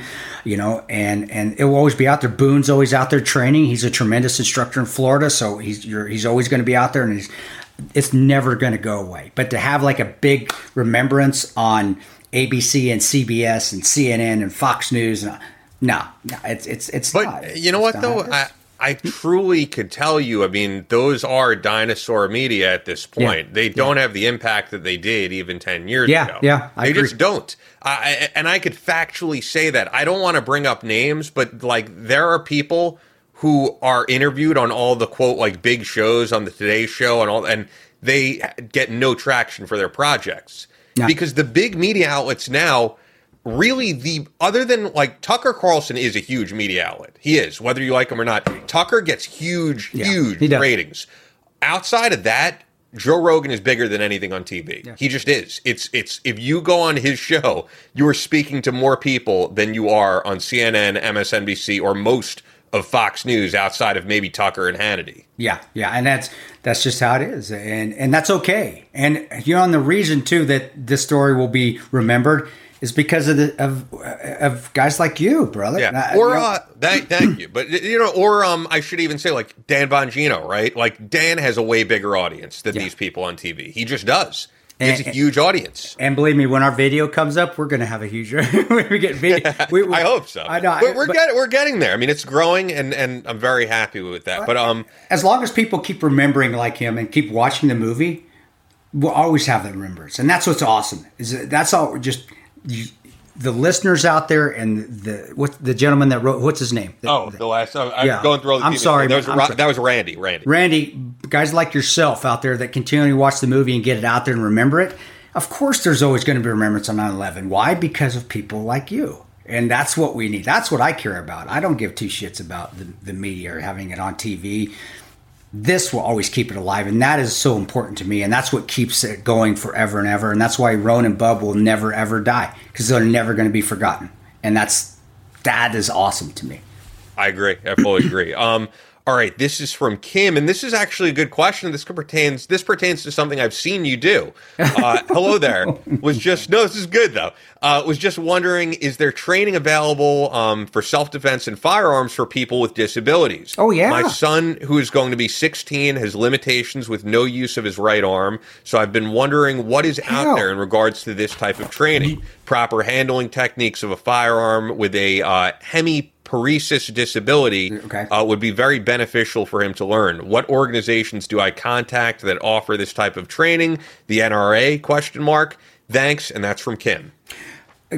come to battle line course Uh, you know look at the levels the entry levels uh, you know it, it if come to an entry level rifle an entry level pistol course But you as know, you said, there's not many this year, right? So uh, well you know even if he wanted to come to a course well you're right there isn't. Uh, but if we even if there's a course nearby if he comes to one we'll, we, we have enough instructors i can push put him aside and we can get him trained up on his own. And we do that because you know there aren't you're right there aren't a lot of of courses that that train those with special needs or they have uh, you know and that that's just how it is. We do um, the last picture on instagram if you go look on my main page where i'm i'm i'm showing a stance a fighting stance to shoot with if you look, there's a girl that's to my left. You can only see her from the back. She's tremendous. She comes to all our courses. She's been a battle line regular since she came to our all women's course in Florida with our guy Israel Matos, with Izzy Matos, another tre- tremendous instructor.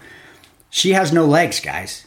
She has two prosthetic legs. She came to a stress fire course where we run 200 meter lanes. She and so yes, come we'll get you trained up. And she is at a level from where she came to a basic pistol course to now she is running lanes and doing shooting drills on the move. She has two prosthetic legs. Um, we have Chad, Chad Holton, who's in a wheelchair. We have oh, it was awesome. We showed room clearing. There's a video out there where we and, and you know we're we're not. I'm not out there. Hey, look what we're doing. Prop, is using him as propaganda. I thought it was awesome watching him, and it helped me learn how to teach somebody in a wheelchair how to clear a room. yeah, no, I've seen that, I've Yeah, seen, and it's and, awesome. And so, yeah, come to yeah, come get you any course you want to come to. You're welcome. If it's a stress fire course, fine, come. You know, do what you need to do, but come to the course. I'll break you off, and we'll not break you off literally, not until you get, and then I'll start breaking you off, making you do rundowns and sweating your balls off. But I'll put you initially, and we'll get you with an instructor. We just do the basics, and you know, we do all we're doing really with is we're teaching you one-handed shooting which as any shooter you need to be good with both hands because you never know when you're going to lose one of those hands in a gunfight whether it gets shot whether it gets broken. How many times you should see my knuckles they've been broken so many times it looks like i got little aliens growing under them and it's not from anything other than just smacking them on stuff. Not not punching or anything. I mean, one has been a punch but a lot of it's just smacking them on a door of a suburban just being in a hurry and not being able to see or or hitting uh, hitting somebody's rifle or or just something that it just gets Yeah. hit. So yeah man I, I'm, I'm going to let Kim know that we answered the question on the show, but I just, for her sake, I'm just wondering if she goes to tantosgearlocker.com and it says, you know, this is an advanced course. shoot an email. Shoot, there's there's a website. It goes to Jeremy Mitchell, who who regulates all our battle line stuff. He's one of our battle line instructors. He's a uh, Iraqi uh, war veteran, global war on terror, and he's an army. He was an army MP. All you got to do. He's awesome at it, and he's the one that got Chad Holton into our course originally. The gentleman in the wheelchair. Shoot him an email. Say, hey, this is what we got. This is this is. Can I still come to the course? He will get it to me and I will answer it directly and say, "Hell yes," or I'll just Jeremy. Uh, Jeremy usually will just say, "Yeah, heck yeah, you can come Can you move? Yeah, all right, get it, get your ass here. We'll figure it out." And then when you get there, we've already done it so many times. There is a you know there's a procedure in place that it's all right. You're not at the level these guys are, but you're here. Let's put you over here. Let's get you on the range. Let's do, let's just start getting you shooting, getting you doing the draw stroke, getting you doing the movements, getting you get safe with the weapon.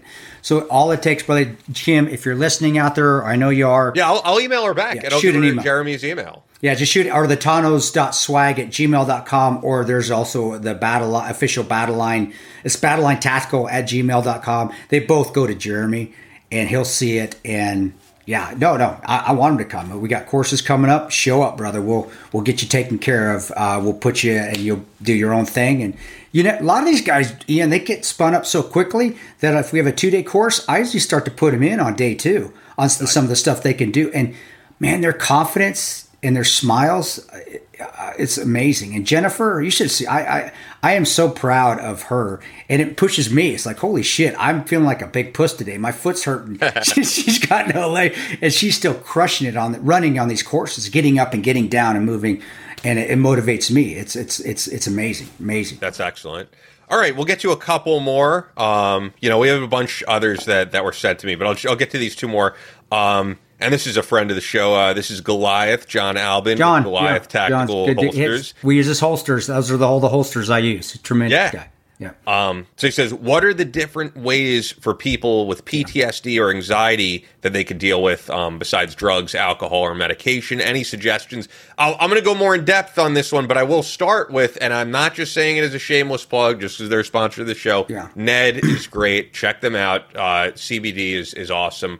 Um, but beyond that, and, I, and I'll let you give your answer. I'll throw in my answer in this one too, since I can answer a little. No, bit. no, I, I I think you when to. yeah, I, I post traumatic stress is is more your field, but I'm saying in terms of anxiety, um, yeah, I, I think sometimes I can tell you with my anxiety, there are times that maybe you do need to isolate a little bit more, where you don't want to be in a group of Yeah. of, of different people. Different things trigger different people. Um, and then when that leads to some type of stress or depression, you just have to know that at some point you're going to get through it. That you're that Yeah. you're going to feel better because when you're in that place, the feeling is always I'm going to feel like this forever. There's never going to be a way And that's out not of the case. It's Um. It's never the case, but but sometimes it affects every it, you know, and people don't talk about this because it might be uncomfortable. But it affects everything from your sex drive to your Yeah. to, to you know you don't want to work out, you don't want to do anything. You just want to sit in bed all day. Sometimes when you feel like that, and I I have been there. So You know, John, I, I know John personally. John's a great guy. He makes tremendous holsters, guys. He makes our, and he actually makes our uh, our our range trays, which are awesome too. We have them, we have them on the on the gear locker. John, I'm plugging your plugging your products, bro, because they're outstanding. um, you know, John is also I know. Well, he's on, so I'm telling. He's also Marine. He also worked in the OGA community as well, the this agency community as well. Um, so John's been through a lot of shit. You know, he's a combat veteran. He's he's a contractor for many years. Um, um, and um, yeah, I, I, for those that do get on CBD, I, I do want you to let you. You've got to give it time to work. I think some people get on CBD and they give it a shot for about a month, and then it's like, oh, this shit's not working for me. It and, got- and I would say you it also has to be in conjunction with diet, Yeah. exercise. It's not a magic pill. There's, No. there's nothing like that, you know. Um, and, and sometimes I, I do get it because when you're in that mind state, it it might you might not want to exercise at all. It's very hard to find the drive when you feel like that. But do what you can. Um, get outside with nature s- less time on social media, honestly, and and eating better, man. I mean, a lot of people say they're depressed, and it's like they're eating a lot of honestly fake food. When you go to McDonald's and stuff, it's not real food. It's not the nutrition your body needs. I'm not saying you can't do that once in a while, but if that's what you're living off of, yeah, there's there's a reason go- you feel that way. It's going to. And with John, John, like I said, with John is is uh, with him. You know, if if you know, and, and don't let the drugs, whether they be uh, therapy, whether they be um, natural remedies or or synthetic. You know, and, and Ian and I both preach try to stay away from the synthetic stuff. I've been down that road. I know it just made me worse. Um, but you know, it does take a little bit of time to, especially the the natural remedies, to get into your system and start to work a little bit. But why that's happening and what I did is that I did. I would force myself to. I would. I'd say, okay, I got to go for a run today. It didn't have to be a long run, but it would be outside in the fresh air. When I got done, those endorphins. If somebody could could could encapsulate an endorphin, a runner's high, and put it in a pill, that would be the best freaking anti-anxiety, best feel good pill Yeah. in the world because those natural endorphins of when you go for the runner's high is what. The, I always felt good when I got from a run, and my head was actually I could think, and it wasn't going in crazy places. It was it was focused. Um, that helped me a ton. Um, there are times when you need your buddies, but there are times as well where you've got to step away from them because sometimes your buddies and I have this where I'll get texts from guys I used to work with, and sometimes they bring back bad memories because they just do. And it's like, okay, I, I got to put my phone down for a while. I got to walk away from this. I can't respond to them. If they don't, if they get mad at me because I'm not responding to them, well, then they aren't really my friends anyway. But my true friends will understand. And and John's, uh, John knows this. He's texted me and it's taken me sometimes three days to respond to him. And it's not because I don't want to talk to him. It's just like, okay, this time needs to be with my family and Yeah. doing things that make me I, not just responding to my old veteran buddies because sometimes that that doesn't help. Uh, Sure, really and, doesn't. and also when I say isolate too, I I, I don't mean I obviously because that's that's the worst. If you're just you know in your uh, as Sure, uh, yeah. Jim West always says, like he lived like in his man cave for years, and you know I I, I get it. That's going to make things worse. Uh, at least for me, I don't even mean not talking to your good friends because that's great. I I mean like big social interaction, like like events where you're around hundreds of people can sometimes trigger that anxiety. It can for It- me. it- it I'm not into that always. And, and uh, I don't know if John is able does, but I, I I stay away from that. I don't enjoy big events. I do speaking events, you know, but uh, I'm up on a stage and I'm actually venting. Really, what I'm doing venting. I'm up there talking. It's therapeutic. But as far as just going out to a bar or going out to a club or going to a sporting event, it's it's I don't enjoy that. And if it's something that you feel gets you more anxiety, then maybe you need to stay away from that. John, I don't know if that does or not. I don't know if you go to those sort of things, brother. But the biggest thing is just you have to sit down and what I did, this is what I when I was having my biggest issues and what helped me a bit is I got a journal and I wrote down what I expected in out of me in life, what I expected. I John, I I, I think John, I don't want to spread your dirty laundry. I think John actually is divorced. Um, so you know, hey, that's great. It's, you got a chance. You got a fresh start, brother. I wrote, you know, I wrote down when I was divorced from Tanya what I was looking for in a partner. You know, I, wrote wrote things down. It was it was like having a journal. But what do I want to do to improve myself? What do I look for in a perfect mate? What do I look for? And when I did that, actually, I read the perfect mate part, and I was like, holy shit, that's my ex wife. but but anyway, I, when I did that, I got things on paper, and it gave me some direction. Okay, this is what I need to work on, and it helped me. It really did, and it it made me feel real. It made me feel like all right, I, I, I'm not perfect. I have things to work on. I know what I need to work on. I wrote it down, and I can sit here and always remind myself to it. It helped getting it on paper. Um, and just know that it's not going to happen like I agree with you. It's not going to happen overnight.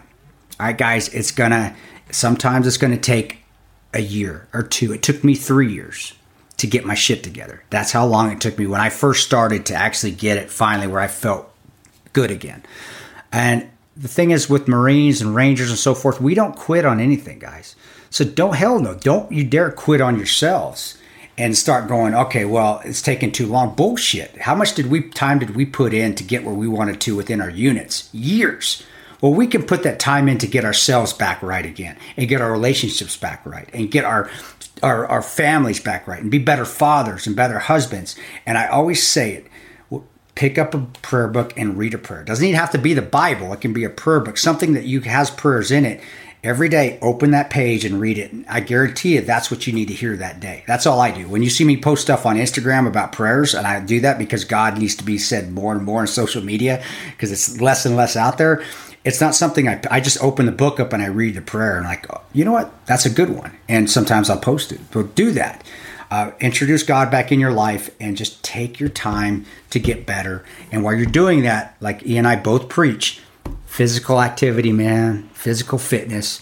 This is the time that you can actually get stronger and get yourself back in shape. And you do feel better when you look in the mirror and you're in shape and you feel like you're getting your, especially us old hats that, you know, had 0% body fat back in the day. When you're able to get up there and you're able to get yourself back into those shapes, the fighting shape that you were in, you do feel better about yourself and the positivity comes back in your life. So, Yeah, Yeah, it doesn't- journaling is huge. I, I agree, Yeah. and I'll sometimes journal while I get coffee or something because you know caffeine is that nat- natural Yeah. upper, and, Yeah, and sometimes does. you do need that. Um, I'll, I'll get to one last thing, but I think all that advice is superb. I can't really say. Hey, it John, you're going to do it, brother. You're going to do it. Just keep trucking along, keep doing it. I know life keeps giving you lemons. You feel like it. It will get better. And you just, Marine, fucking A, Marine, you, you don't quit. Any of you oh, guys out there, you guys never quit anything. Why would you quit on yourself? Don't fucking do it. Don't you push through. You guys fucking embrace the suck, push through, and get get to where you need to be. You're gonna overcome it. Just keep going forward, guys. Sorry, sorry, and I just had to say. No, I, I, I agree, man. I'm I'm with you. Um, all right, so we'll get to one last one. If we didn't get to you this time, we'll do another one of these soon. Yeah. Um, this is from Sherry. Uh, morning, Chris. Thank you for answering questions. I have a couple of them. Uh, one, I just purchased a compact handgun. I Mm-hmm. can't pull the slide back very easily. Could it just be new? Does it need to go to a gunsmith to be loosened? No. If there is such a thing, this could be a difficult. This could be difficult to answer without seeing it, perhaps, but perhaps an idea. Two. How do you keep your faith during the Benghazi? How did you keep your faith during the Benghazi attack? I've Yeah. watched the film several times, cried several times. All the odds were literally stacked against you. Did it change your opinion of government officials? I already know the answer to that. Uh, and that's thank you again for taking your time. Have a blessed day, Sherry. All right, on the compact gun, first of all, compact guns are going to be the slide is always going to be harder to pull back, and uh, basically the slide is the top part of the gun that that uh, it's, it's for lack of a for layman terms, it cocks the gun, more or less. It puts the round into the chamber. It gets the hammer set, so when you pull the trigger, the gun goes bang. Compact guns have smaller springs; they're shorter, so those springs have to be wound tighter. So that's why you're having that difficulty pulling the slide back or locking it to the rear, whatever you're doing, is because that spring is tighter and it's going to loosen up a little bit, but it's not going to loosen up a ton. And that's what you get with compact guns. And that's why whoever you bought that from should have had you test that thing there, seeing if you could do that. So if you still have the receipt, go back to the gun store and tell them that and and or and and then go to another gun store where they'll actually take the time. It's just like putting on a new shoe. You got to get fitted to the gun. The gun's got to work for you. Um, it's it, it's going to loosen up a little bit. It will over time, like anything else. The spring will start to wear, but it's not going to get to a point that it's going to be extremely, extremely easy. No, gunsmith. No, it, it, it a, a compact gun has to have a tight spring, or it's not going to work. So Because it sounds doesn't like she it, what she bought really was not the right. not the right gun for her and, and it's okay everybody it happens it happens to everybody we find that at battle line courses when you come to courses we find people that their gear is not set up or the gun doesn't really fit their fit their physical physical physicality doesn't fit their hands doesn't fit their ergonomics doesn't it's not ergonomically correct for whatever size they are or however their hands are shaped or thing how long their fingers are so um but if you're stuck with it then you just gotta I tell people in the range you just got to get stronger. It's a real Yeah, thing. I mean, or you could always sell it. I mean, if if she barely used it, And, and, and right now, those things will go crazy. But if you have the opportunity to take it back and take it back and go to that same store and just gr- look at different guns and see which ones feel, and then you can rack that slide to the rear. Um, you know, uh, the little Sig P365s, they're pretty tough, you know, but I always tell if you're, especially if you're a new shooter, and and you can conceal it. A Glock 19 is a great intro gun to go with. It is. It's and and it's and it's very easy to to lock that slide to to rack the slide. Um, but the more she uses it and the more she shoots it, yes, it will loosen up a little bit, but um, it's not going to loosen up to the point that it's going to be extremely easy. Because if it does that, then it's not going to work. It won't cycle. It won't strike. It won't extract your round because it doesn't have enough inertia to grab that round, and, and the extractor won't be able to pull the casing out. So uh, and then put a new round in the chamber.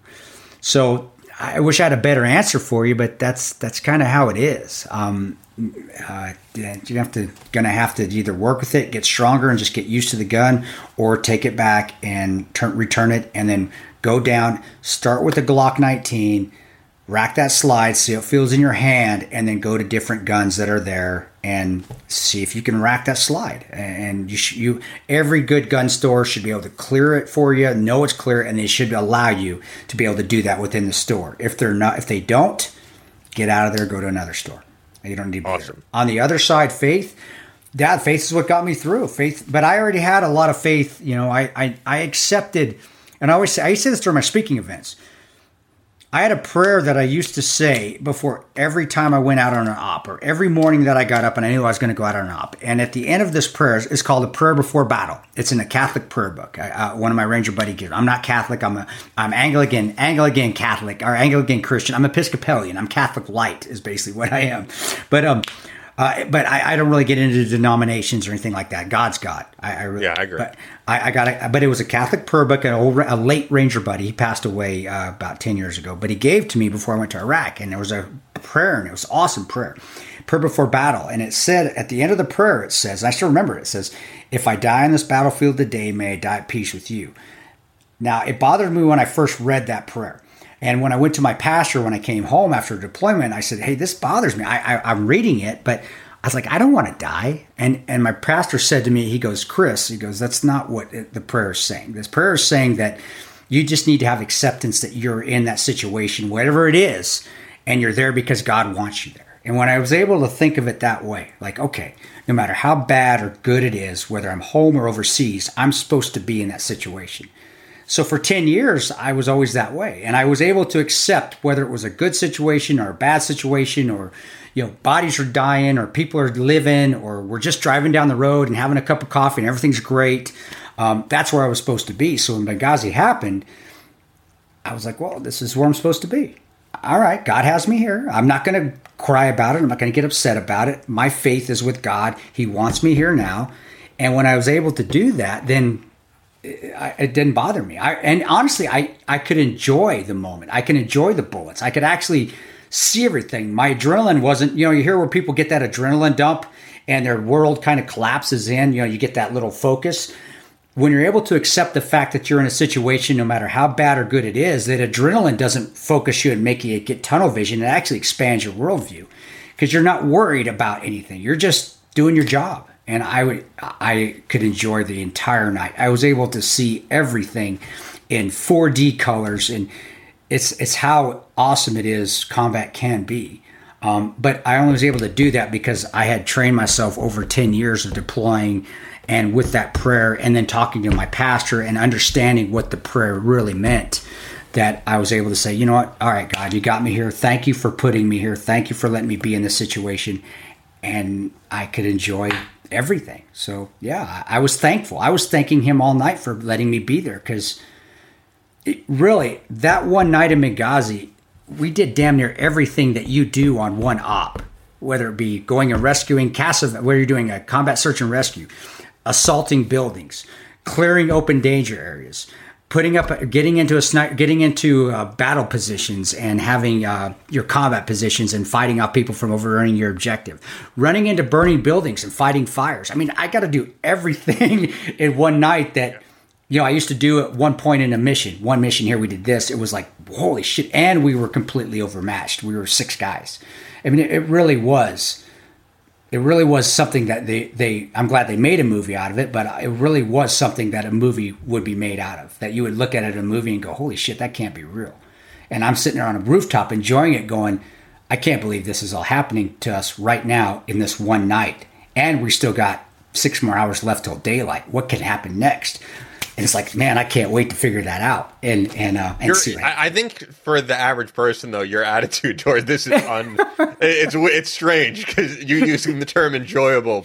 I'm, I'm, sure to the average person, they're like, "What is enjoyable about this?" Well, I, I want I want to say that whatever happens during your day, accept the fact, have faith, but accept that God has you there. Whether you're standing in the back of the line at a supermarket and you're like the 80th person in line you're supposed to be there. Yes, it's frustrating, but I'm supposed to be there. Whether you're caught in a rush hour traffic, well, this is where God has you. Enjoy it. Look around. Watch. I, you know, I want. I keep wanting to see Terry Crews in a car next to me singing one of the Loverboy songs. She was in a movie doing that. Um,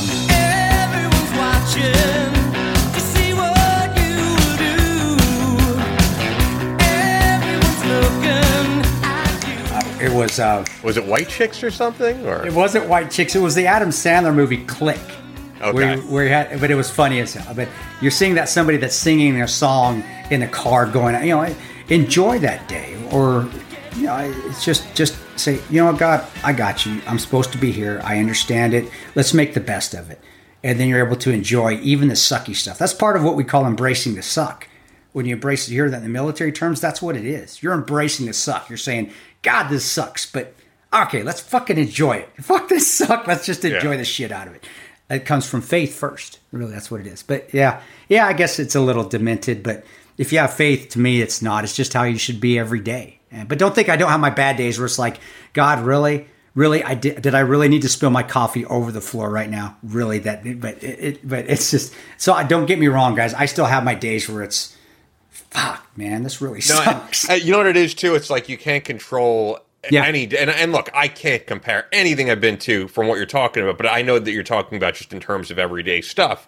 Um, you can't control what's done to you. But you can- control your attitude yeah towards this. always control your attitude yep Yeah, you know, no matter how bad it is, well that you said that's well said over. yep But uh, thank you, man. And, th- and thank you all for the emails sent to battlelinepodcast at gmail.com. We'll do this type of thing again, but I, you know, I've been thinking about this past week. I, I just really, I genuinely appreciate you guys who check us out every week. I mean, I do look at the numbers and like, we're, we're doing really great on, on all the different platforms. You know, not as much YouTube because we don't have video, whatever. But you know, most of you guys listen on Apple Podcasts, and then I would say next Yeah. is like Spotify, Google Play, iHeartRadio. We're we're doing really good numbers on on a lot of different episodes. And uh, I just see, you know, the the whole joke is now that like everybody has a podcast, and it it is true, everybody has a podcast, but there's very few in the grand scheme of things that really gain traction. And some of the people are very talented. I mean, there's people that I worked with at SiriusXM who are tremendously talented doing podcasts now, and honestly, not many people are listening. You know, you look at the reviews and there aren't many. There's not much of a following on social media. So I genuinely feel blessed and also just appreciative that we have a show that like thousands of people every week check out and love and and that we get great feedback and emails like this. I mean, it means the world to me, certainly. Guys, I, I love these. I honestly, I do love these guest free shows um, because these questions are amazing, and and it's stuff that it, it does. It's therapeutic for me too. It's very cathartic answering a lot of these questions because it helps me remind myself that you know there's a lot of support out there that this country is. I, I hate seeing all man. This country's terrible. It's awful. This this country is still the greatest country in the world, and it's a wonderful place. And there's still tremendous people out there that care about not just us, but just care. They just care about just being good people, and that's essentially what it is. And that's what the podcast here is about. That's why we don't get into a ton of politics. Oh, and they, I didn't answer that last question though. Yeah, politics. I could care less about politics. I, I saw I think behind yeah, the the the, uh, the losing faith in politicians. Yeah, Yeah, once you see behind the car- curtain, and I did uh, after I got back from Benghazi, like the Wizard of Oz. I'm using that as an example. Once you look behind the curtain and see that the great and powerful Oz is just this man running a bunch of machines, that's essentially what DC is. You Yeah. get there and you actually see behind the curtain and see that. Oh my gosh, I can't believe these kind of people are running the country. It's hard to put that curtain back, um, and no, I. That's why it's just don't care about politicians. The best way to be better and to get this country and to continue to make this a great country is just individually just become better. Just be better every day. Everybody be sure. the best person they can be. And and by the way, when it. we say that, I don't I don't think people I don't want people to ever think it means um you know, throw care to the wind, don't even follow what's Yeah. going on, don't vote. Like well, we're not saying that at all. I think it's just don't let negativity consume you. And and there are great people who run for for different things. A lot of them only you've said it before, only last one term.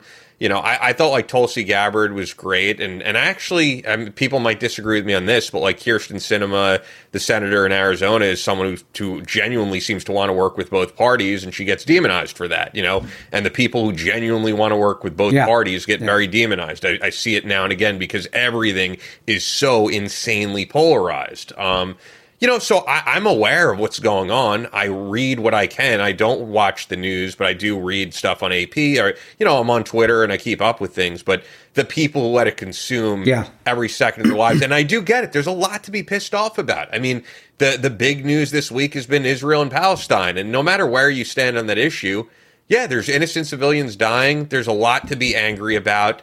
But there's always going to be something to be angry about, you know. And there's you always can't let that consume your day. yeah, and there's always going to be something to be be happy about and be good Yeah. about, and just be enjoy enjoy your life. And, uh, we And, uh, and like I said, you should and, and keep up with these things, but yeah, because they're important. They they are important. You know, like what's going on worldwide and what's going on in the country. You know, here, what's going on with gas prices, why that's happening. These are all important issues. But I think it, basically channeling that energy into Yeah. something positive, and if, that if you can make some sort of a change, then go for it. But yeah, when we, I mean, you see it like the people, as they say, like shit posting all day on social media. Just this, you could tell the anger And then, you know, it's uh, unless it's something you could really change, then what is there worth getting this pissed off about? You know, just get out there and work a little bit harder and get out there and smile. You know, the old days, just smile at somebody. Or you have no idea how. It's it's actually almost comical because I smile. I do. I smile at everybody. I do. I'll get out there and smile. Say that people now think it's just it's it's a it shocks them when you smile at them. Like what? And they, they get caught also the guard. past the past year and a half, Yeah. we haven't been able to Well, that- until get- now, really, see, for most but- places. But, But that, that's the thing. Just get out there and sm- give somebody a smile. Uh, and you know, even with your mask, if you're still supposed to wear your mask in the states, are you? I mean, I don't know. It's weird. It's like even in this, I, I I yesterday did go for the first time, like got a salad without a mask on. I was the only person there without a mask, but it's like. Dude, if they're miss, if they're lifting the mask mandate, I y- there's been people saying, "When are we going to get rid of this?" And yet they still, yet they still- I don't know. I, I don't know, man. I'm very over it. I'm You're doing you're very doing much good. over No, it. Can't I say it just depends. Kansas, there's no mask mandate. Nebraska, there isn't except in Omaha. But What even percentage of people like where? Because I'm wondering, just for where you are, are masked and unmasked? Would you say Honestly, for regular almo- things? uh, Omaha oh, for for regular things like, for like being for like going for I won't I want to say the grocery store because I feel like a lot of people everywhere are doing it at the grocery store. But if you're Yeah. walking into like a, sandwich shop or something, Actually, you, it just depends. If there's if some of the some of the restaurants have started to take the signs off the doors. Yeah, So if they have, yeah. So if the signs aren't on the doors, then normally it's probably uh, it's honestly it's 50-50 still. Um, Yeah, yeah. If there's still a sign on the door, you usually will see uh, most people have them on. But the ones that really hate it. They, they they wear I call it they're they're patronized wearers. Like me I'm a patronized wearer. Yeah, I. I have it like down to it's like yeah I got it here. It's on my chin. You want to come tell me to put it up? But but the the mandate actually has been lifted except in the city. California. Uh, and the city like some of the cities Oh, still really? like our Omaha still has in Omaha everywhere out. But the bars and stuff um I, Zachary Stern, who does a lot of the, we, we probably should get him. We should get him on the show. He does a lot of the photos for me. Does a lot of my computer stuff, IT related stuff. oh yeah, Yeah, him and a guy named Alpha Landingham, who runs Mantis Training Systems, tremendous training system out there. If you guys don't have enough ammo, use that to train with. But they came in to do a photo shoot two, three months ago here in Omaha, and this is when we still had the mandate on. And they went out to the bars, and they're like, "Dude, this is because they're both from Chicago." They're like, "This is awesome. Nobody's wearing them." So the it really comes down to what the well what how Florida is. yeah you know, what so. what the bar what the what the establishment is going to enforce itself but uh um, I would say it's still 50 50, but like we went out to Dave and Buster's. I took my kids out to Dave and Buster's a couple days ago. It was 50 50. And, you know, that being said, too, Nebraska never really had high numbers anyway. Yeah, Um, yeah, that's the thing. I I actually understand it here on Long Island because Long Island at one point was like the epicenter. Yeah. people are still worried about that, but yeah, at, at a certain point, man, when I, Yeah. I mean, my feeling has always been my feeling really on this has never changed. I know yours. We've we've gone Well, back and forth on this, but my but- opinion has always been. Once you have a vaccine that's effective and that's readily available for everybody, you have to lift it. And I'm not saying you have to make everybody get it because you can't do that. But if everybody can get it, then you have to lift this. I mean, and that's just That's reasonable. just well, and that's common. Honestly, that's common sense. That's medical world. That's how it works. And if you really believe the vaccine works, and I, I don't get into that anymore. If you want, it's fine. My mom's taken it. My dad's have taken it. You know, relatives. I'm like, oh, what are you taking the vaccine for? No, if you want to take it, take it. Just like taking a flu vaccine. But if you eh, if you if you really think it works, then it shouldn't damn nam matter if somebody's wearing a mask or they're not wearing a mask. If it's if it works and you've got the vaccine, then why are you worried about the guy that's not wearing a mask? And how do you know if he's gotten the vaccine or not? But that's yeah, you're, and you're not going to be able, and and that's why. And I agree actually with do you. like Governor Ron DeSantis on a lot Yeah. of things. I like a lot about Florida and the fact that DeSantis has been the. I think he's like the first governor to say we're not going to have vaccine passports. We're banning this. Yeah. you know, we're not gonna we're not gonna make it so you have to show that you've had proof of vaccine to like enter into society. I I do think DeSantis. I and I actually do think DeSantis may be the next president, and and I like DeSantis on a lot. Uh, well, he's you know, it always goes back in how I think politicians should be looked at. It's it's their record. Um, you know, antics and and politicians their antics should not they shouldn't have their antics part of any of their which I'm, I'm talking about our you know President Trump. I think he did a I think some of the stuff he did was tremendous but his antics were you can't you can't have that man.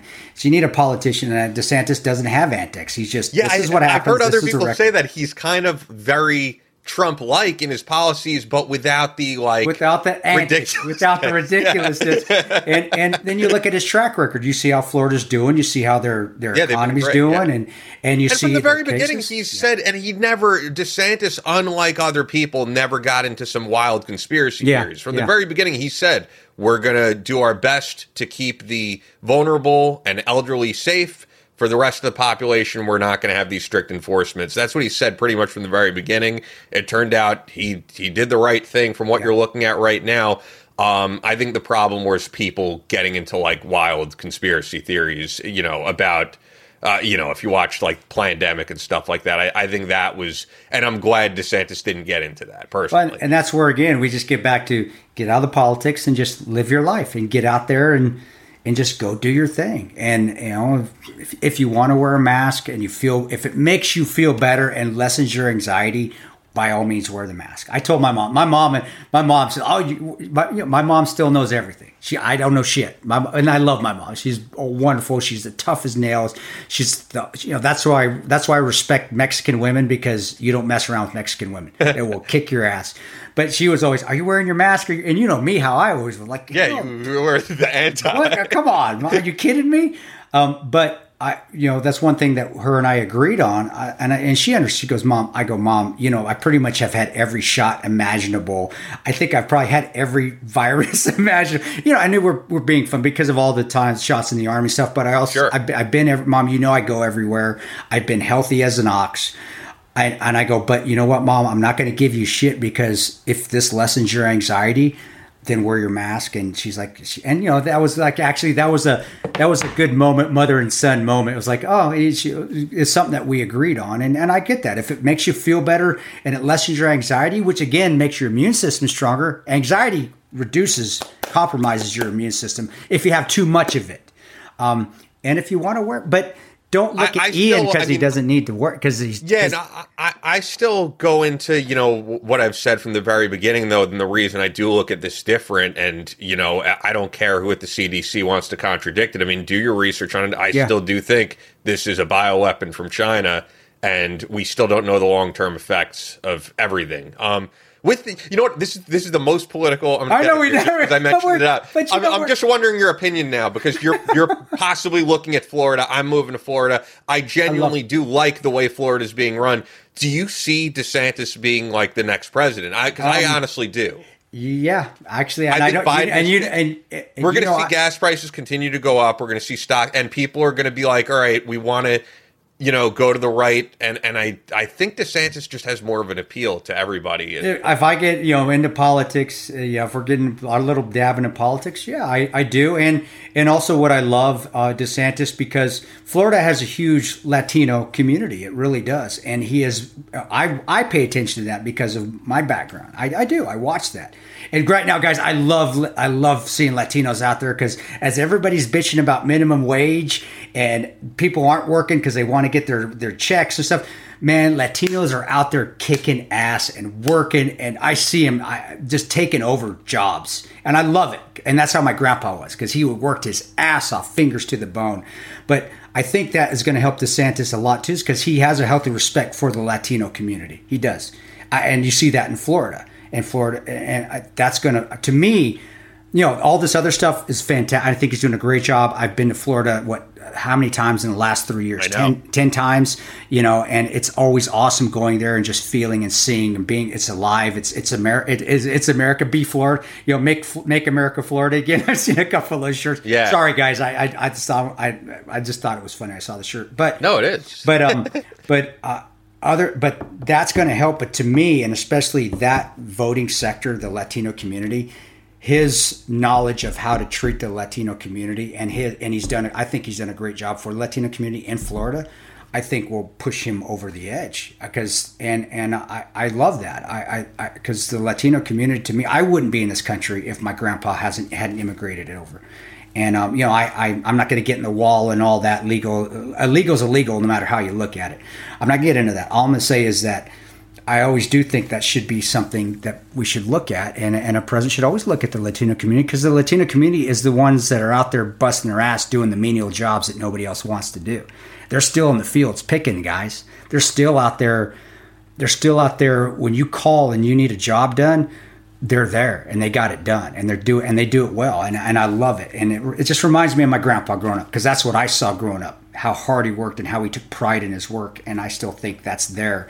And getting into DeSantis because of Florida being a huge, having a huge Latino Latino uh, community. He knows he knows how to. Yeah. He knows the, what to do to help the Latino community. Yeah, I was just curious what you thought because, like I said, I know we don't get political, and and honestly, it's not an endorsement. Like No, a lot of things can change. anybody. It's just Yeah. it's just the fact that I, I'm just looking at how things are, and being that I've been to Florida, like I think he's very loved there. I've just seen it. So I'm just, you know, I'm just curious, like everybody else is, of where Yeah. the trajectory of tra- trajectory of where the country is going.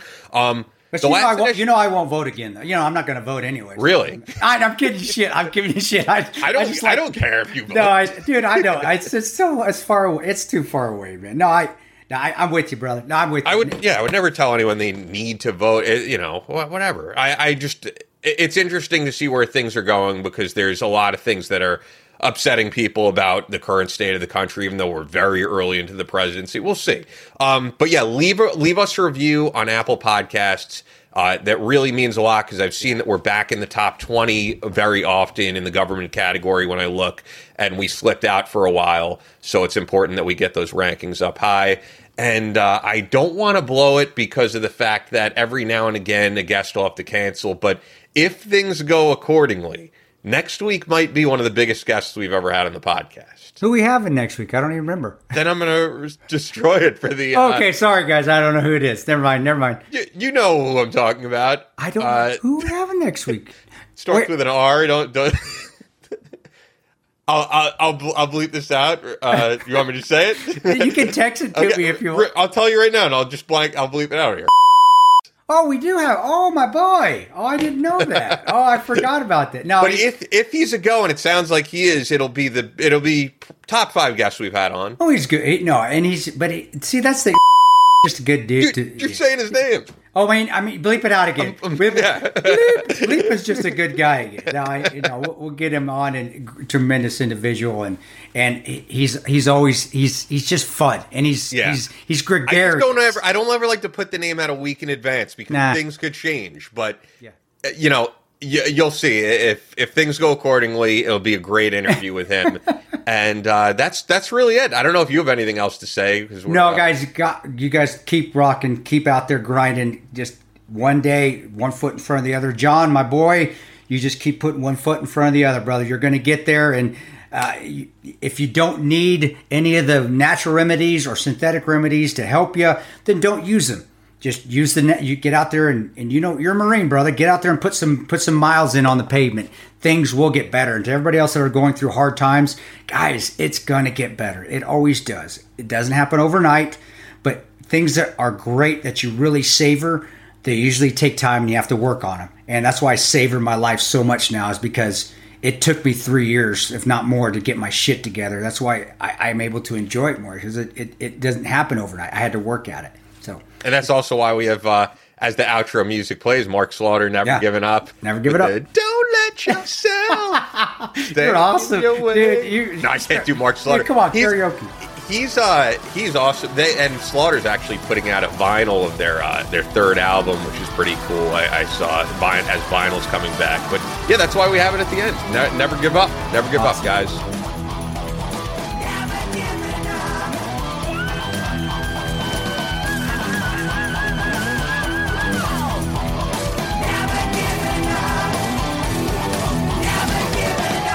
That's all for this episode of the Battle Line Podcast, but we'll be back on Monday with more American Straight Talk. Until then, be sure to follow us on Instagram at Battle Line Podcast and on Twitter at Battle Line Pod. To sign up for future Battle Line tactical courses, go to www.kristantoparonto.net. Believe in yourself, face all challenges head on, and as always, never quit.